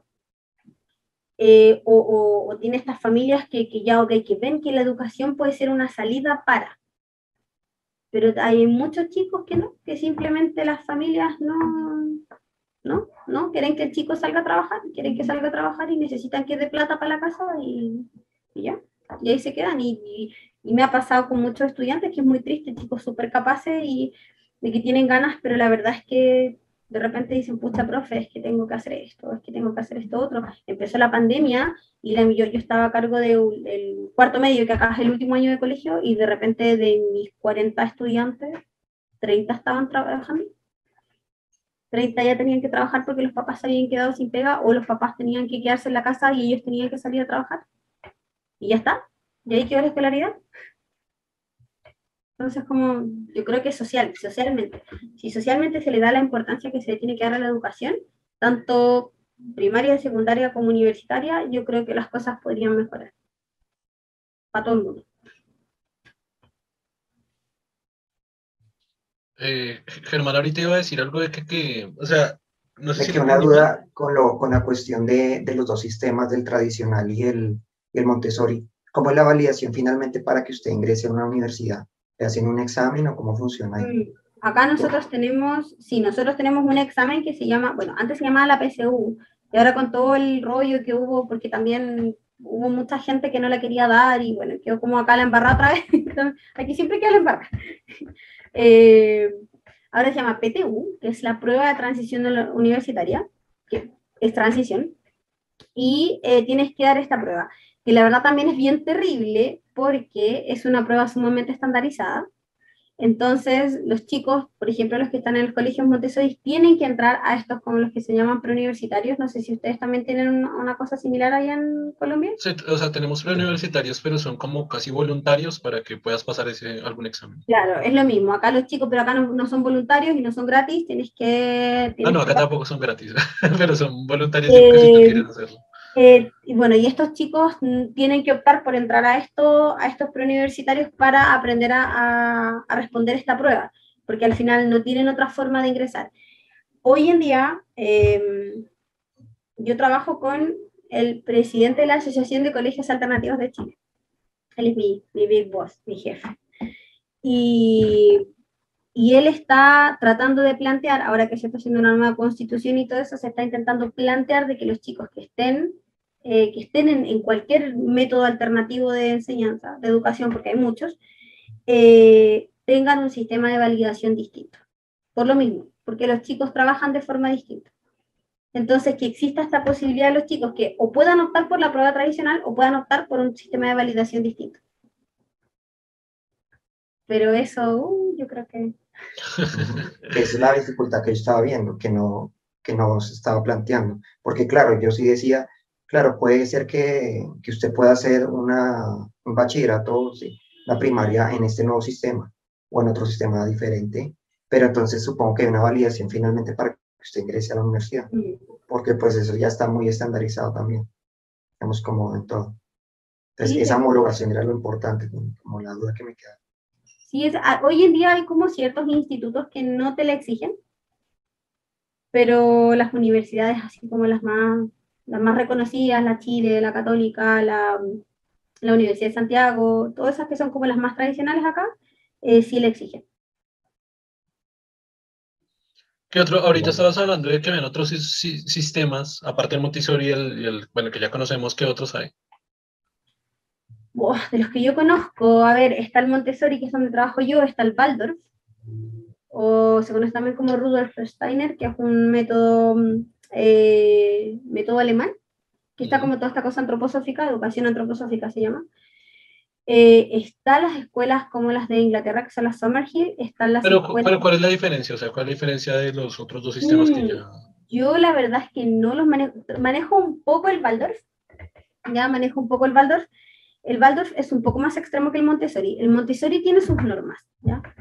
Tiene, tiene normas el Montessori, ¿ya? Tiene normas, oye, eh, no sé, la mochila tiene que ir ahí, eh, tienes que esperar tu turno para to tomar el lápiz, o sea, tiene ciertas reglas. El Rudolf Steiner, por lo que yo conozco, el Waldorf que se conoce, la verdad es que es como, desde mi punto de vista, es bastante más extremo y plantea que hay que mostrarle al niño el mundo hermoso. De hecho, los, los profesores o los guías que trabajan en los, en los eh, colegios Waldorf, una de las exigencias es que tengan bonita letra, que sepan tocar un instrumento, eh, que puedan cantar, eh, que puedan dibujar, o sea, tienen como, aparte de los requerimientos como de ser profesor, tienes que tener como estas habilidades, porque yo sé que la premisa, pero insisto, no me lo manejo bien, así que no, aquí yo solamente diré lo que alguna vez leí, y es que se le presenta al niño, o sea, tú también tienes que guiar al niño, pero aquí esto es mucho más libre, si el niño no quiere estudiar, no estudia, y tienes que mostrarle al niño las cosas hermosas del mundo, o sea, básicamente como que, eso, mostrarle el pajarito vivo, pero no le vas a mostrar el pajarito muerto, una cosa así. Pero insisto, no sé bien, así que quizás ahí después pueden conseguir a alguien que, que, que maneje mejor el tema del Steiner. Yo Creo, creo que ese, ese sistema en Latinoamérica no sirve nada. Acá el niño sale y ve veinte muertos en la calle. Ya. Por eso yo creo que... Bueno, es un método que... Se, bueno, ese método yo sé que se forma o se crea, eh, porque Rudolf Steiner, que era... o Waldorf, ya no me acuerdo cómo se llama la empresa, eh, tenía una empresa en Alemania que hacía cigarros. Y eh, necesitaba, eh, como que sus trabajadores lo mismo, necesitaba que los trabajadores dejaran, tuvieran un lugar donde dejar a los niños, y él crea este, este colegio, y lo crea, pero lo interesante de esta persona es que sus hijos, los mismos hijos del dueño de la empresa, iban al mismo colegio que los, eh, que los hijos de los trabajadores. Uh-huh. O sea, acá tenemos como esa visión de todos somos iguales. Pero eso es lo que yo sé de eso, así que no, no puedo hablar mucho al respecto. Okay. Pero también hay toda una filosofía, está la medicina, la, perdón, la medicina antroposófica, está... Eh, yo sé que está la nutrición antroposófica, la educación antroposófica, hay muchas cosas. La línea antroposófica es muy, muy amplia, que se mezcla un poco. Sí, nosotros tenemos bastantes niños que vienen de estos colegios antroposóficos al Montessori, o viceversa, que se van del Montessori y se van al antroposófico. Ya nos estabas diciendo que otro conoces. Igual, como que a profundidad de pronto solo no conoces los otros y tanto. Mm. A ver, conozco un poco más al Paulo Freire, que uh-huh. desde mi punto de vista me gusta más, pero es porque, por todo el tema que a mí me gusta la cosa social, la cosa política y todo el tema, el Paulo Freire habla mucho acerca de que nosotros somos eh, seres sociales y por lo tanto debemos aportar a la sociedad. Uh-huh. Y entonces nuestra educación, o sea, nosotros no nos estamos educando solamente para nosotros, sino que nos estamos educando para también servir a la sociedad. Entonces, como esa, como esa cosa, es... También tiene una visión súper política el Paulo Freire, no es para todos tampoco, eh, pero está muy inserto en la sociedad, muy, una de las formas de educación de ellos es vamos a crear un proyecto para la sociedad, vamos a crear, no sé, vamos a inventar un proyecto para los abuelos, vamos a inventar un proyecto para la gente que está en la calle, así un poco más la educación, porque él habla de una, de una educación bastante social, él es brasileño. ¿Y qué más? Bueno, yo sé que existe la Escuela Libre de Summerhill, pero ahí yo no, no manejo nada. Sé que existe. Okay. Y están las escuelas... Mmm, ay, no me acuerdo, la F E R, algo así. También que son, son corrientes que han nacido de todas estas escuelas libres. Hay muchísimas, muchísimas. Pero las que yo conozco y son como oficiales y que tienen mucho, mucho, muchas escuelas alrededor del mundo son el Montessori, Waldorf y Paulo Freire. Ok. Son así como las metodologías como mucho más... Eh, mucho más conocidas a nivel mundial. Ok. Eh, Germán, ¿va a decir algo? No, no, sí. Porque es que... que se traten de usted, lo encuentro tan lindo. Acá en Colombia se... Pero entonces como usted, usted digo, ay, ojalá mi estudiante me trataran de usted. Sí, sí, de, de, hecho, de hecho tengo una chica colombiana y que me perturba mucho porque yo le digo algo y me dice, sí señora, y yo digo, ¡oh! Ah, sí, acá se utiliza mucho el... O por ejemplo, cuando, cuando vas a preguntar algo, cuando, cuando, vas, cuando vas a decir qué, cuando vas a preguntar algo, no dices qué, sino señor o señora. Sí, me pasa que yo le digo, ay, pero no me digas señora, que me siento vieja. Así que dice señora, entonces no, que haga tal cosa. Es muy curioso porque... No sé, le digo, le digo Catalina, por favor, no sé, Catalina, por favor, pon atención, sí señora. O sea, sí señora es como respuesta, señora o no señora, pero el señor o señora es como pregunta, como para decir, repítame otra vez, como señor, señora. Sí, también, lo, también lo hace, también es como que, no soy señora, no soy señora. Y nosotros y usted, sí, se, se suena bien raro para fuera, del, fuera de Colombia. No, pero suena como bonito, como que ahora yo lo he escuchado y era como, ay, usted, usted y yo. Y acá todo el mundo es tú. Sí, sí, sí, no, en todos los países, es que solo los colombianos somos así, o sea, tú vas, no sé, a, a, pasas a Venezuela, Panamá, Perú, Ecuador, Argentina, todos, bueno, en Argentina es un poco más el voceo, Pero, pero, pero sí, somos los únicos que andamos con usted para arriba y para abajo. Te iba a preguntar, no, no sé qué, no sé cómo estás de tiempo, porque me gustaría tocar un poco el tema político, pero sé que nos vamos a alargar un poquito. O... Es tu podcast. No, no, por mí, por Germán, está bien, yo hablo por Germán. Es que, eso, es que, no sé, eso... Podemos, yo no tengo drama, pero... Listo, démosle, quiero saber cuál es tu posición eh, política o tu perspectiva política con respecto a Chile. Hay algo muy interesante, es que creo que, creo que están cerca elecciones, ¿sí? Sí. ¿En dos mil veintidós puede ser? No, sí, ahora mismo, ahora el diecinueve de diciembre. Ah, ya, uff, está, está excelente para hablar. Ah, lástima, el podcast va a salir ya después de eso, pero, pero bueno, vamos a hablarlo. ¿Cómo, cómo, ves, ¿Cómo ves el futuro de Chile? ¿Cómo ves la, la, la posición política de Chile? ¿Cómo ves, cómo ves el futuro? ¿Cómo ves si gana, si gana el, el candidato, que ahorita se me olvidó el nombre, si gana el candidato que representa a la derecha, que creo que hay uno, cómo ves el tema si gana él? No sé si por el lado de la izquierda haya otro, si es una derecha o una izquierda y una derecha-izquierda que, que en realidad es derecha. Eh, no sé cómo lo veas. También tu posición política, pues yo lo que sé es que es bastante izquierda. Eh, sí. eh, bueno, todo eso, cuéntanos, tienes micrófono abierto. Uh, ah, Germán te va a aburrir. Germán puede opinar cuando quieras, se sabe. eh, oye, sí, tío, Germán oye, es de sí. derechas, pero, así, pero así que, que cuidado. Oye, chilena, cállate. Germán es de derechas, así que cuidado. Ah, no lo eliminas. Ah. Es que ah, pueden sacarlo de la conversación. Bloqueado, bloqueado. No. No, eh, pucha, a ver, a ver, la cosa acá se ve negra. Negra, negra, pero ultra negra. Eh, ya, pucha, todo esto empieza con el estallido social. La verdad es que yo creo que ustedes tienen que haber recibido noticias de ese tema acá. Sí, eso, claro, se, se escuchó muchísimo. Eso escuchó no ha parado acá. Ajá. El tema está muy complejo. Eh, A ver, hubo elecciones, ya hubo elecciones el veintiuno de noviembre eh, y obviamente se va a segunda vuelta. Los dos candidatos... Ah, ya hubo, uff, sí, súper desinformado. Nosotros ahora el diecinueve es la segunda vuelta. Okay. Bueno, ¿qué sucede acá? Nosotros tenemos dos candidatos, la verdad. Eh, tenemos a Kast, eh, o, o como le apodan acá, mucha gente el Cacas. Eh, no, ya sabemos cuál es el de derechos. eh, bueno, ¿qué sucede acá? Es muy terrible porque él es que no es, él no es de derecha, él es fascista. Okay.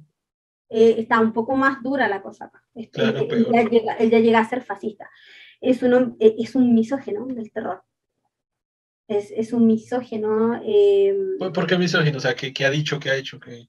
Por ejemplo, él dice que no sé, que en qué momento se entiende que las mujeres puedan decidir sobre su cuerpo, eh, que las mujeres son culpables de que las violen, eh, ah. va a eliminar, va, va a darle más, por ejemplo, si él sale, le va a dar más privilegio a las mujeres casadas, eh, un montón, eh, va a um, dar veto presidencial al, a la ley esta de aborto por tres causales. Entonces... Creo que es medio sacerdote también, medio. Mira, eso es por lo bajo.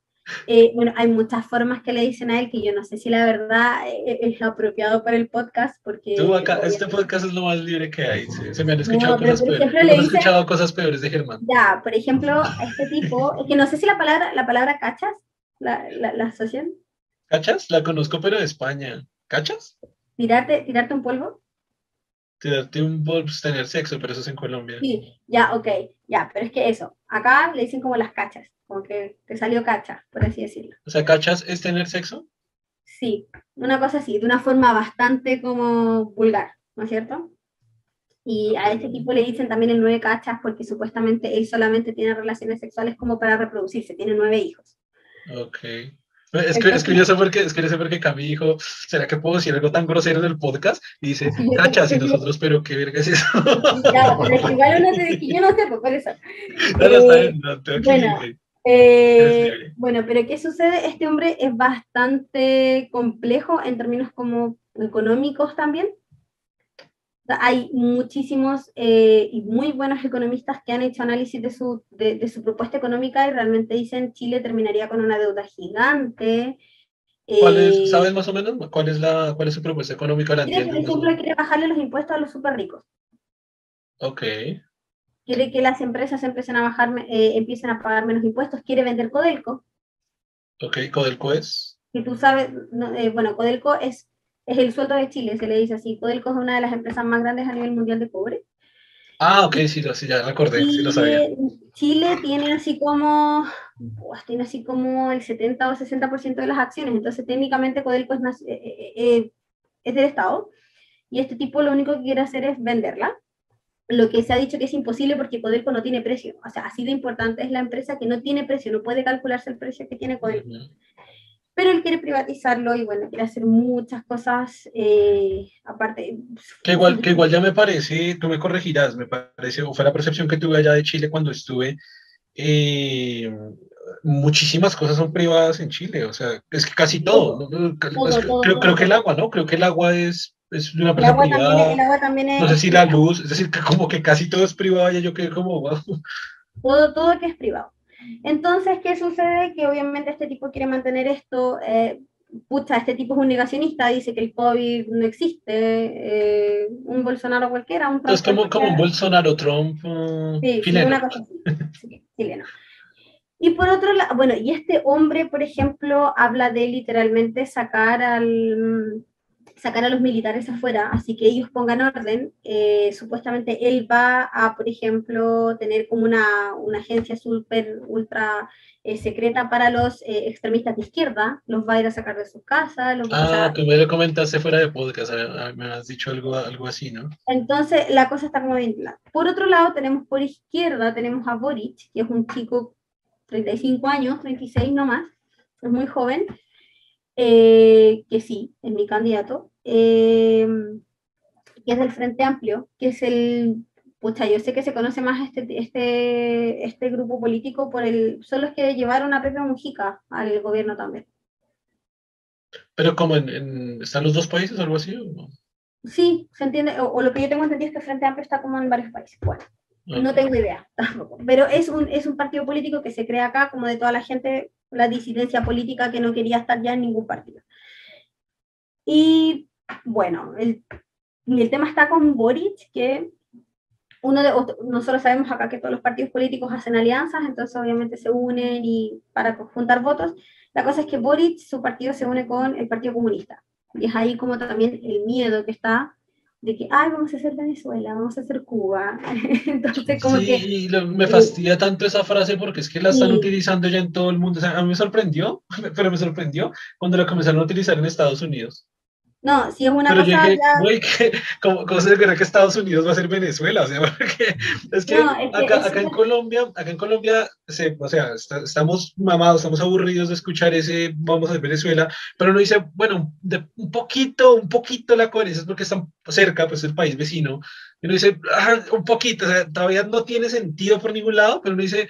un poquito, pero que Estados Unidos, que es una superpotencia económica, y les digan, si gana Biden, porque en serio, si se gana, y lo decían en inglés, si gana Biden, nosotros vamos a hacer Venezuela.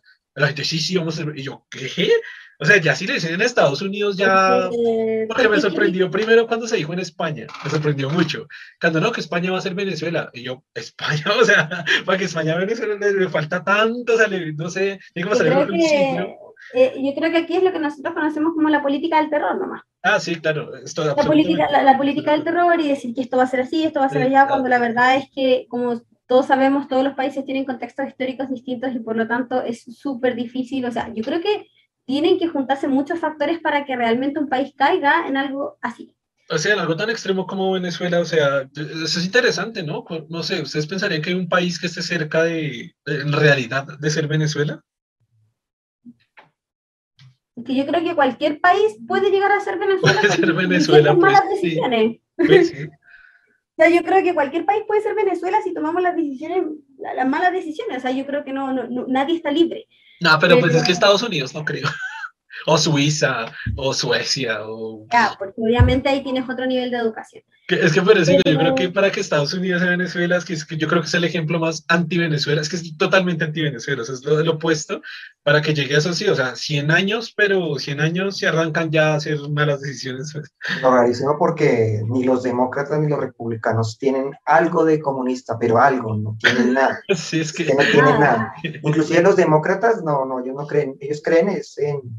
En, en los derechos civiles y eso que es muy, pero muy diferente, no tiene nada que ver, entonces no hay forma, inclusive son liberales, entonces tampoco hay forma, No, y de hecho, yo diría que los republicanos podrían ser más cercanos en el comunismo en el sentido dogmático, pero... pero está no, y es que, y es que lo que decía antes, o sea, el solo hecho de Colombia, o sea, para que Colombia sea como Venezuela, se, o sea, hacen falta, es que de nuevo, o sea, es que de nuevo faltan no, no sé cuántos años, no sé cuántas decisiones, no sé cuánto montón de cosas para que llegue a un nivel así, o sea, estamos comenzando que Colombia es uno de los países más derechistas de la región casi. Es como que no, es que, no, es que lo veo tan imposible, ahora menos, ahora sí menos Estados Unidos y menos España o Suiza. Bueno, pero lo que está ocurriendo es esto, ¿no? Que tú estás planteando, que es la cuestión de estas ex extremas derechas que se están formando, que nosotros la estamos viviendo también con, con Álvaro Uribe en cierta manera. El innombrable, cuidado que, cuidado que después, sí. después termina por allá en una bolsa en la calle. No, mentira. Bueno, que no debe ser nombrado. Sí, claro. Voldemort, del Voldemort, todos tenemos un Voldemort. Y estas visiones extremistas de derecha son un peligro. De hecho, es más peligroso que porque le crean la noción de que, es por eso lo, la cuestión, porque como es el temor a, a, la, a la izquierda, entonces eh, prácticamente... la gente, por evitarlo, pues no le importa perder todos los derechos que la extrema derecha está proponiendo. Es que ese es el otro tema. Por ejemplo, acá realmente el programa que... O sea, Boric en realidad sí también presenta cosas como bastante mágicas y efectivamente su programa económico tampoco es eh, lo mejor, así yo tampoco creo que con Boric vayamos a estar, vayamos a ser Suiza. Eh, pero, pero efectivamente... si yo veo y digo, bueno, los programas económicos se pueden mejorar, pero no las propuestas, las propuestas civiles, entonces al final obviamente yo pienso y digo, oye, esto de perder derechos, yo como mujer, o sea, ya aquí yo, eh, va como un tema de género, ¿no? Así como yo mujer, eh, pensar en, en que este gallo salga y que de alguna manera me obligue o, o, o me lleve a tomar ciertas decisiones o... o o sea, por lo mismo, no sé, sí, con, es, mi, con mi pueblo estábamos hablando, y decía, oye, pero es que si sale Kast, es que nos tenemos que casar, porque si no, no vamos a tener derecho a nada. Entonces, ¿se fijan? Entonces, como que, ahí yo pienso y digo, bueno, yo a mí en este minuto el casarme no me va ni me viene, no es un tema para mí, pero de repente ya se transforma en un tema, y no, por un te y no lo voy a poner así como, ay, típico, que no se quiere casar, el amor, sí. y toda la cosa. No, pero eso ya no es. Toca. Es como que no, es como que ya, oye, si no lo hago, esto se nos va a la punta del cerro. Entonces, al final es, es muy terrible pensar que un fascista pueda llegar a ser presidente de Chile. Y no, y que esto, es como devolverse, es devolverse bastante en el... Es, y, en... es volver al feudo, literal. Yo sí, decía, y, y teniendo en cuenta que, por ejemplo, hasta donde yo sé, no sé si lo cambió porque estaban en discusión, en, en ese tema de lo que es del, del, del feminismo, derecho a las mujeres, Chile es de los más atrasados en Latinoamérica, en el tema que no pueden abortar las mujeres, que ni siquiera las tres condiciones básicas que casi en toda Latinoamérica están aprobadas, arrancando desde ahí, pienso que ya, ya, hay un, ya están como atrás en ese aspecto, y si llegaste un güey así, pues que se van a volver, o sea, sí, van, no tienen, tienen que ser monjas o, o las apedrean si salen a la calle, que hacen a Afganistán o qué. O sea, yo creo que al final si este tipo sale, que está prometiendo paz, porque promete paz, Eh, yo creo que al final le va a salir todo lo contrario, porque en el momento en que él intenta hacer algo, por ejemplo las mujeres acá, si hay que decir algo, acá los movimientos feministas están sumamente organizados,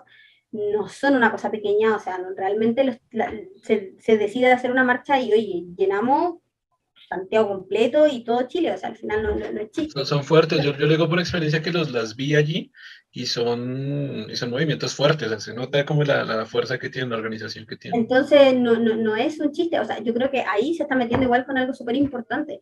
Y, y bueno, yo la verdad es que tampoco puedo decir nada ahora, yo creo que, como yo digo, yo me convertí en un bot de Boric. Claro. Comparto, comparto cosas de Boric, comparto, comparto.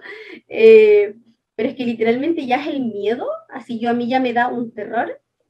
Así, pensar literalmente que pueda suceder que un fascista, no me interesa un tipo de derecha, no me gusta la derecha, no soy de derecha, pero bueno, si sale alguien de derecha, ya está, sale algo de derecha, pero que salga un fascista, eso ya es...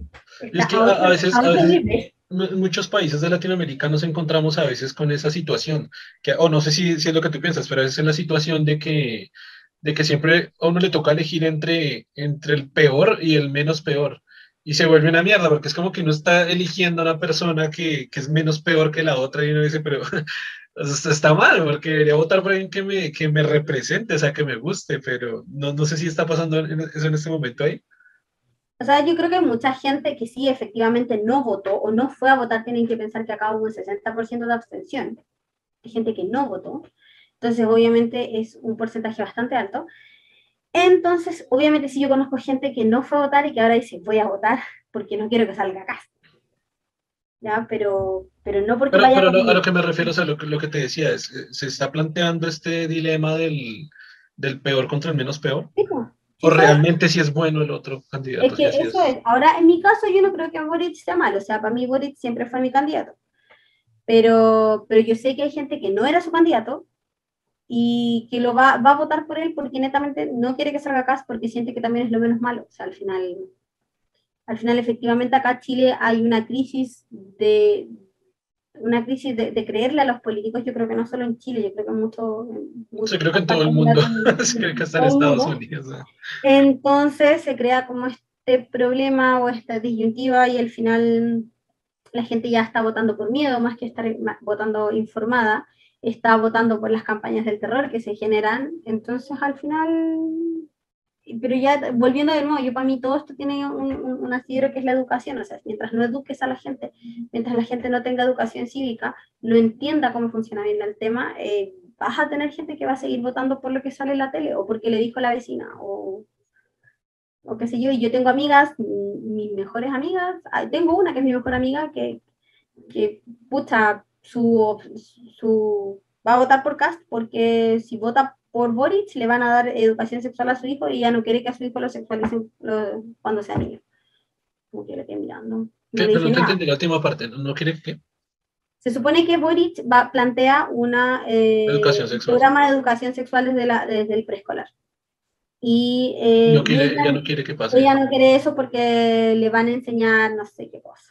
Sí, pero es que aquí pasó eso, no sé si Germán lo recuerda, cuando iban a implementar estas cartillas, que precisamente era de educación sexual, que, que lo cogieron, o sea, lo cogieron los medios y lo transformaron, que yo creo que es lo que se está diciendo allá, que, uy, ¿cómo se les ocurre mostrarle sexo y pornografía a los niños? O sea, ellos imaginaban que le iban a poner una película porno, de porno explícito, a los niños en primero. No, no, no, no, no, no pueden hacer eso. Güey, es que no es eso, es que le van a enseñar cosas básicas que todo mundo debería saber de educación sexual, que, que de hecho hace poquito, creo que esta semana en Gente Inteligente en Facebook, por si quieren pasar a verla, subí una imagen, un meme que era, era muy curioso, decía, decía como el papá diciendo, no, no, yo no quiero jamás que le vayan a, a enseñar eh, educación, ningún tipo de sexualidad en el colegio, que para eso se la enseñamos aquí en la casa.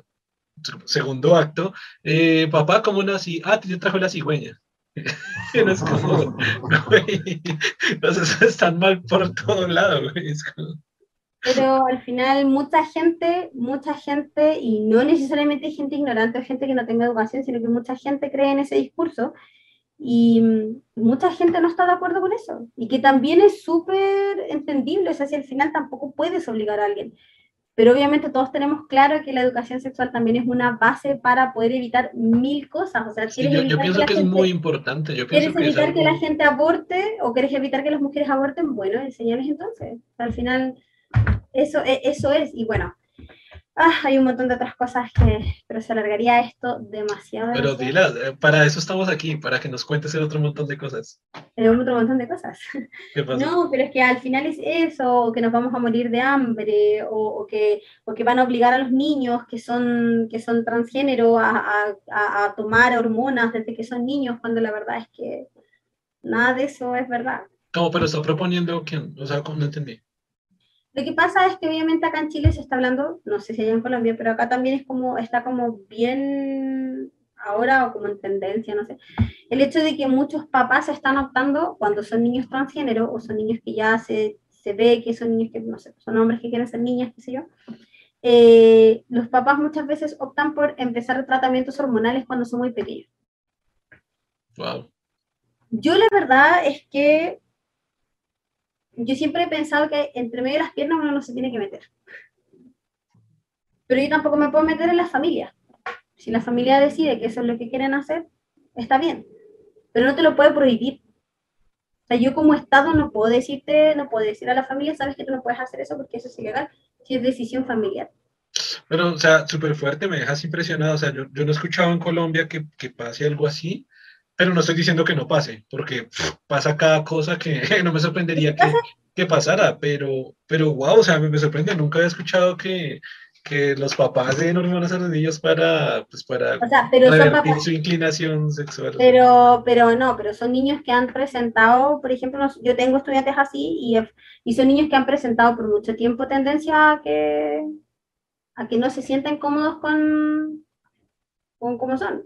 Pero está bien, o sea, desde mi no, perspectiva, no, no ayer, es, ayer lo hablamos en un podcast, o sea, está perfecto. El, el, no, no, es que, no es que el papá decida que quiero tener una niña en vez de un niño, no, sino que simplemente no, no, te, te, se, te hacen, se hacen estudios, y claro, son niños que entre los diez, once años, doce empiezan es ya que, con... Y tienen tratamiento. Que hacer por, pues, por, por sus propios gustos, pero me parece gravísimo, o sea, me parece...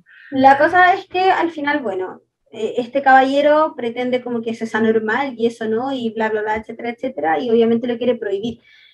O sea que a mí no me parece, porque la verdad es que son decisiones tan personales que la verdad es que tú no le puedes prohibir a alguien, es como lo de las mujeres, o sea, no le puedes imponer pero a alguien. Pero quiere prohibirlo, este, este caso es el que quiere prohibir eso. Sí. En cambio, Boric en realidad lo que presenta es como que se mantenga la cosa como está hasta ahora, un poco más regular, ¿no? Eh, pero, pero en sí, por ejemplo, claro, hay hartas cosas, el, el tipo es homofóbico, entonces obviamente cero disidencia, eh, no puede haber matrimonio homosexual, los matrimonios entre hombre y una mujer, obviamente el tema también de la adopción homoparental, tampoco se, tampoco el, el, la apoya a eso, entonces al final es, es complejo, ¿no? Sí es complejo, y hay mucha gente que, simple, que piensa así, y ahí tú te das cuenta, pucha, que retrograda la, la sociedad también, porque no evoluciona, no evoluciona con los tiempos. Hoy en día ya no te puedes escandalizar porque dos hombres se están dando un beso en la calle. O no te puedes escandalizar porque dos mujeres están criando un niño. ¿Cómo, cómo se ve ese tema ahí en, en Chile desde tu perspectiva? Por ejemplo, el de la homosexualidad. No, yo, creo que, yo creo que acá está como bastante abierto el tema, no es tema. O por lo menos no es algo así como que les perturbe a la gente.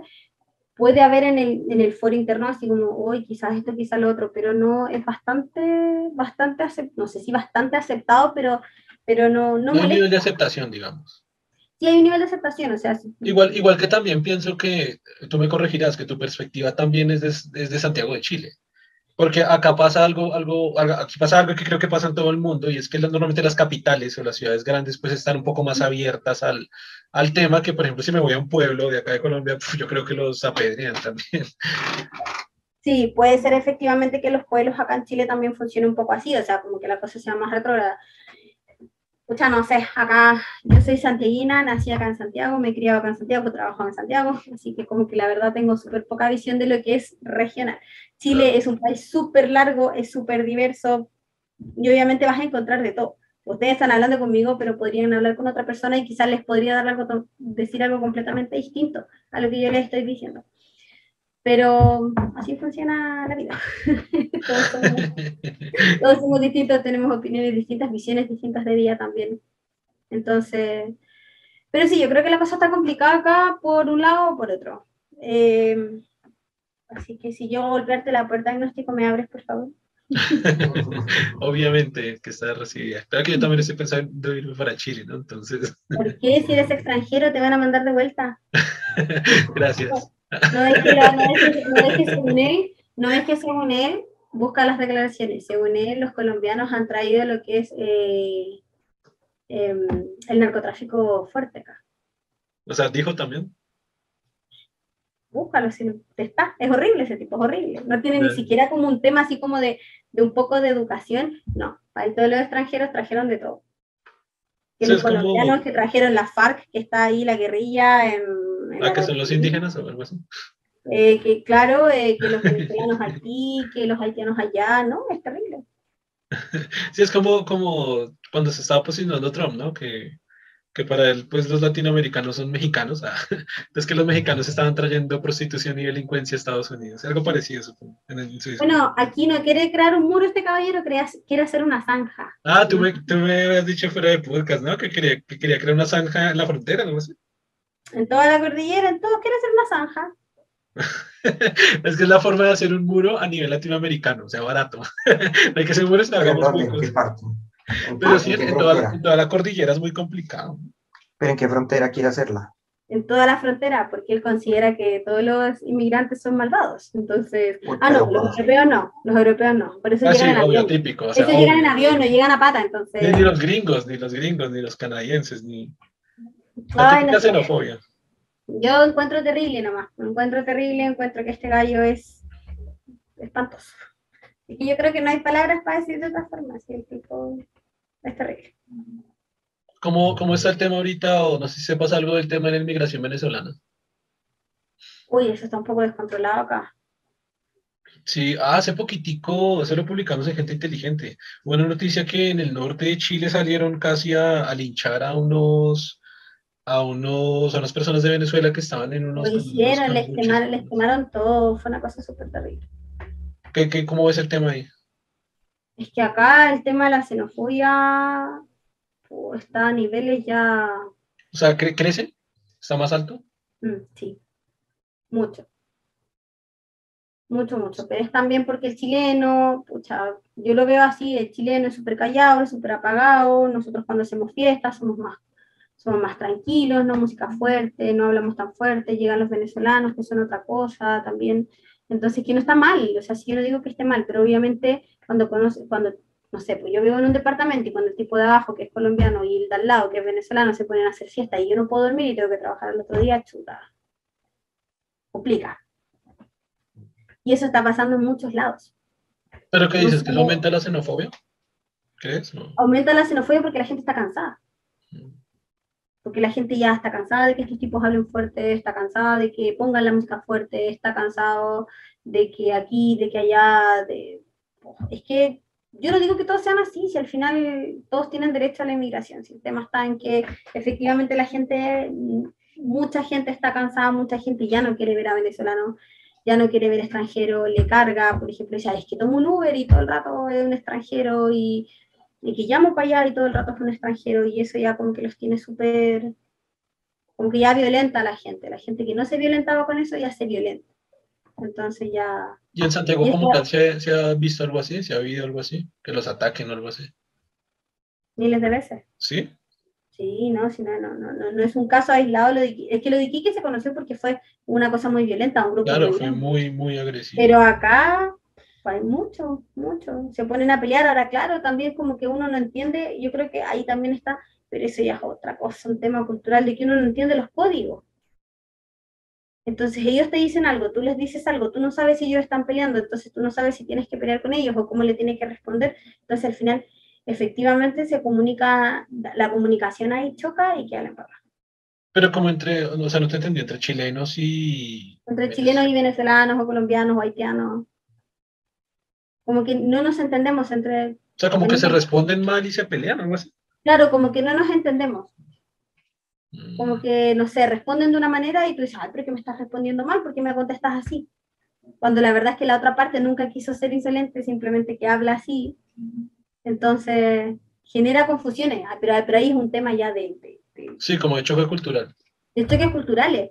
O, por ejemplo, que una cosa que se ve acá mucho en el edificio, acá hay, acá hay mucha gente que arrienda, mucho extranjero, y que alegan, y alegan, y alegan, y alegan.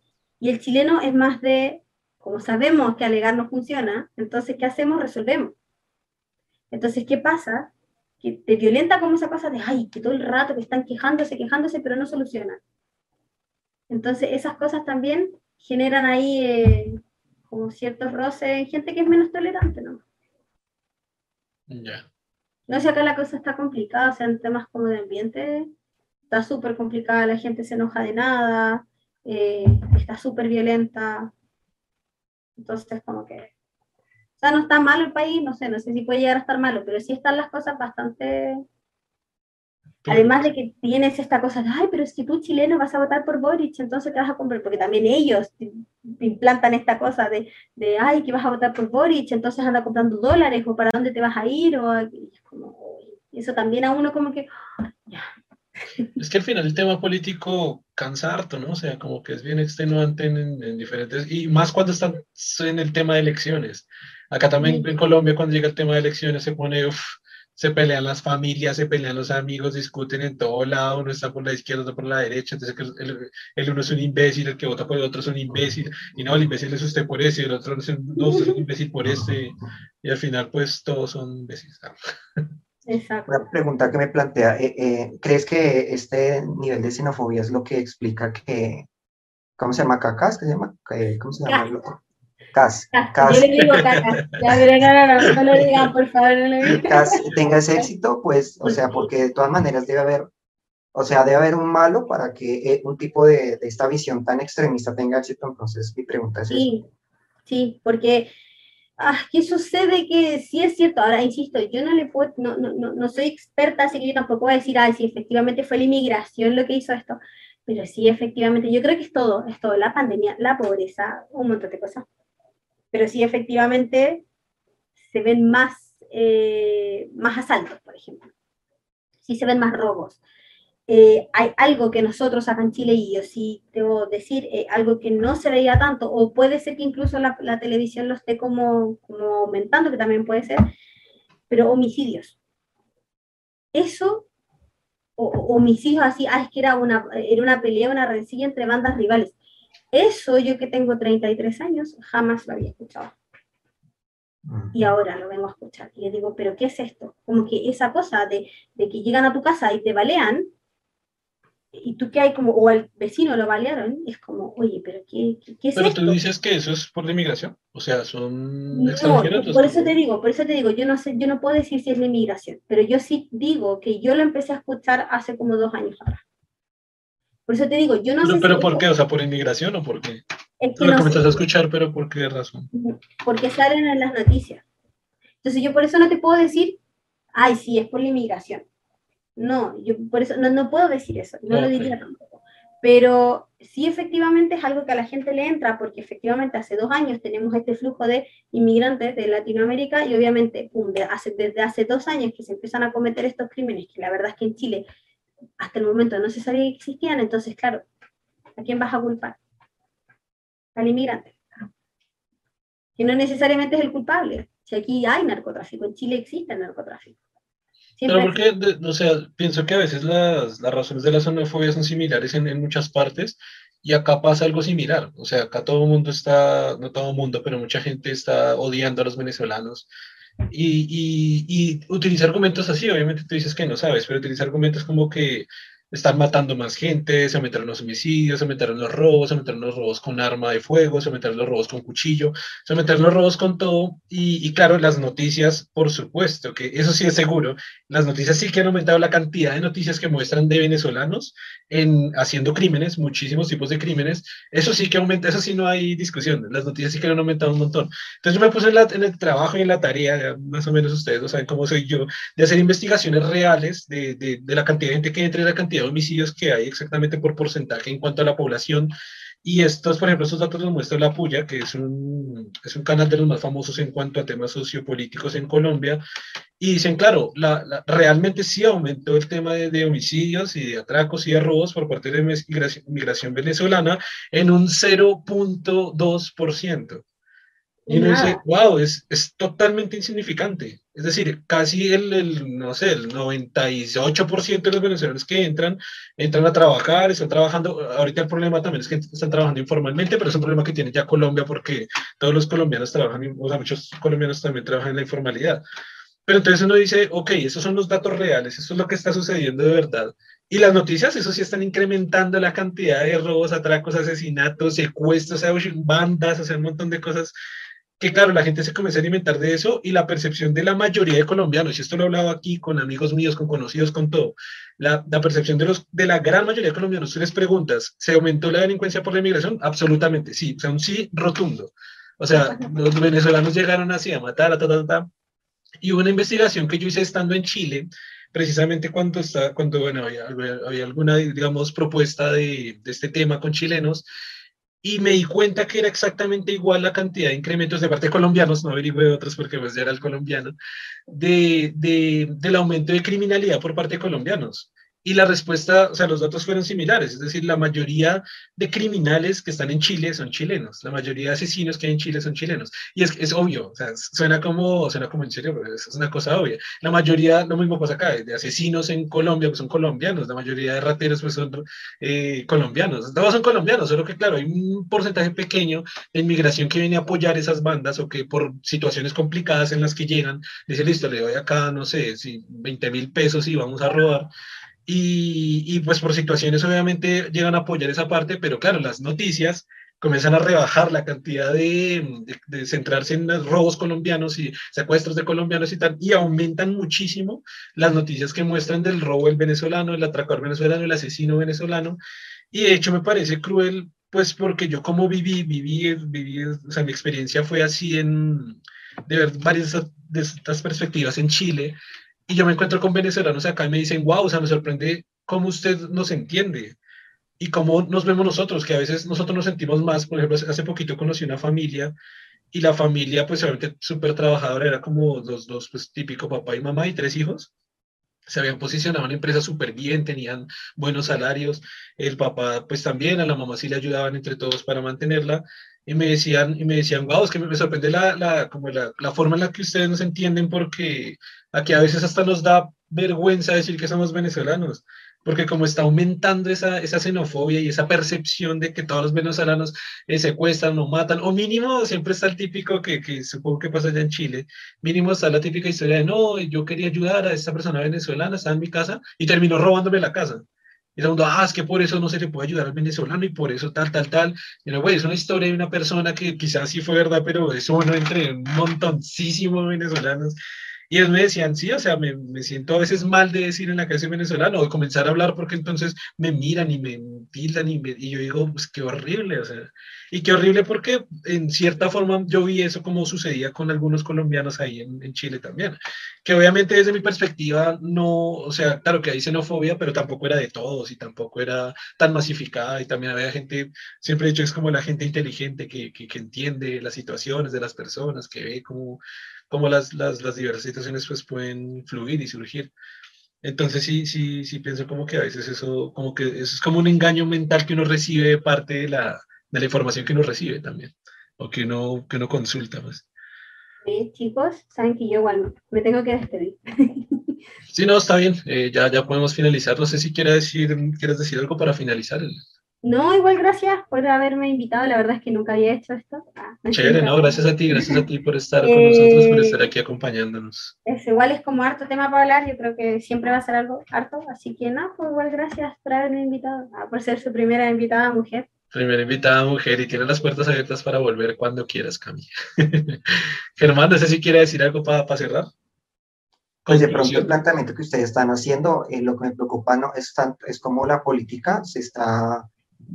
está eh, utilizando estas personas, puede ser inmigrantes, pueden ser personas, eh, digamos, por ejemplo, en el caso de los homosexuales, o sea, se busca siempre un enemigo para justificar estas medidas. Me preocupa porque lo están usando en muchos países como una estrategia de derecha muy, y parece que es muy funcional porque pare, por, parece funcionar muy bien. La población, esta población, se, eh, cree esta, esta temática, inclusive las noticias y la información que se utiliza claro. también es articulada en forma, de forma que se crea es, esta noción y finalmente de esta manera logran captar y, y por lo que pasó con Trump, lo que pasó con Bolsonaro, ellos están teniendo éxito finalmente.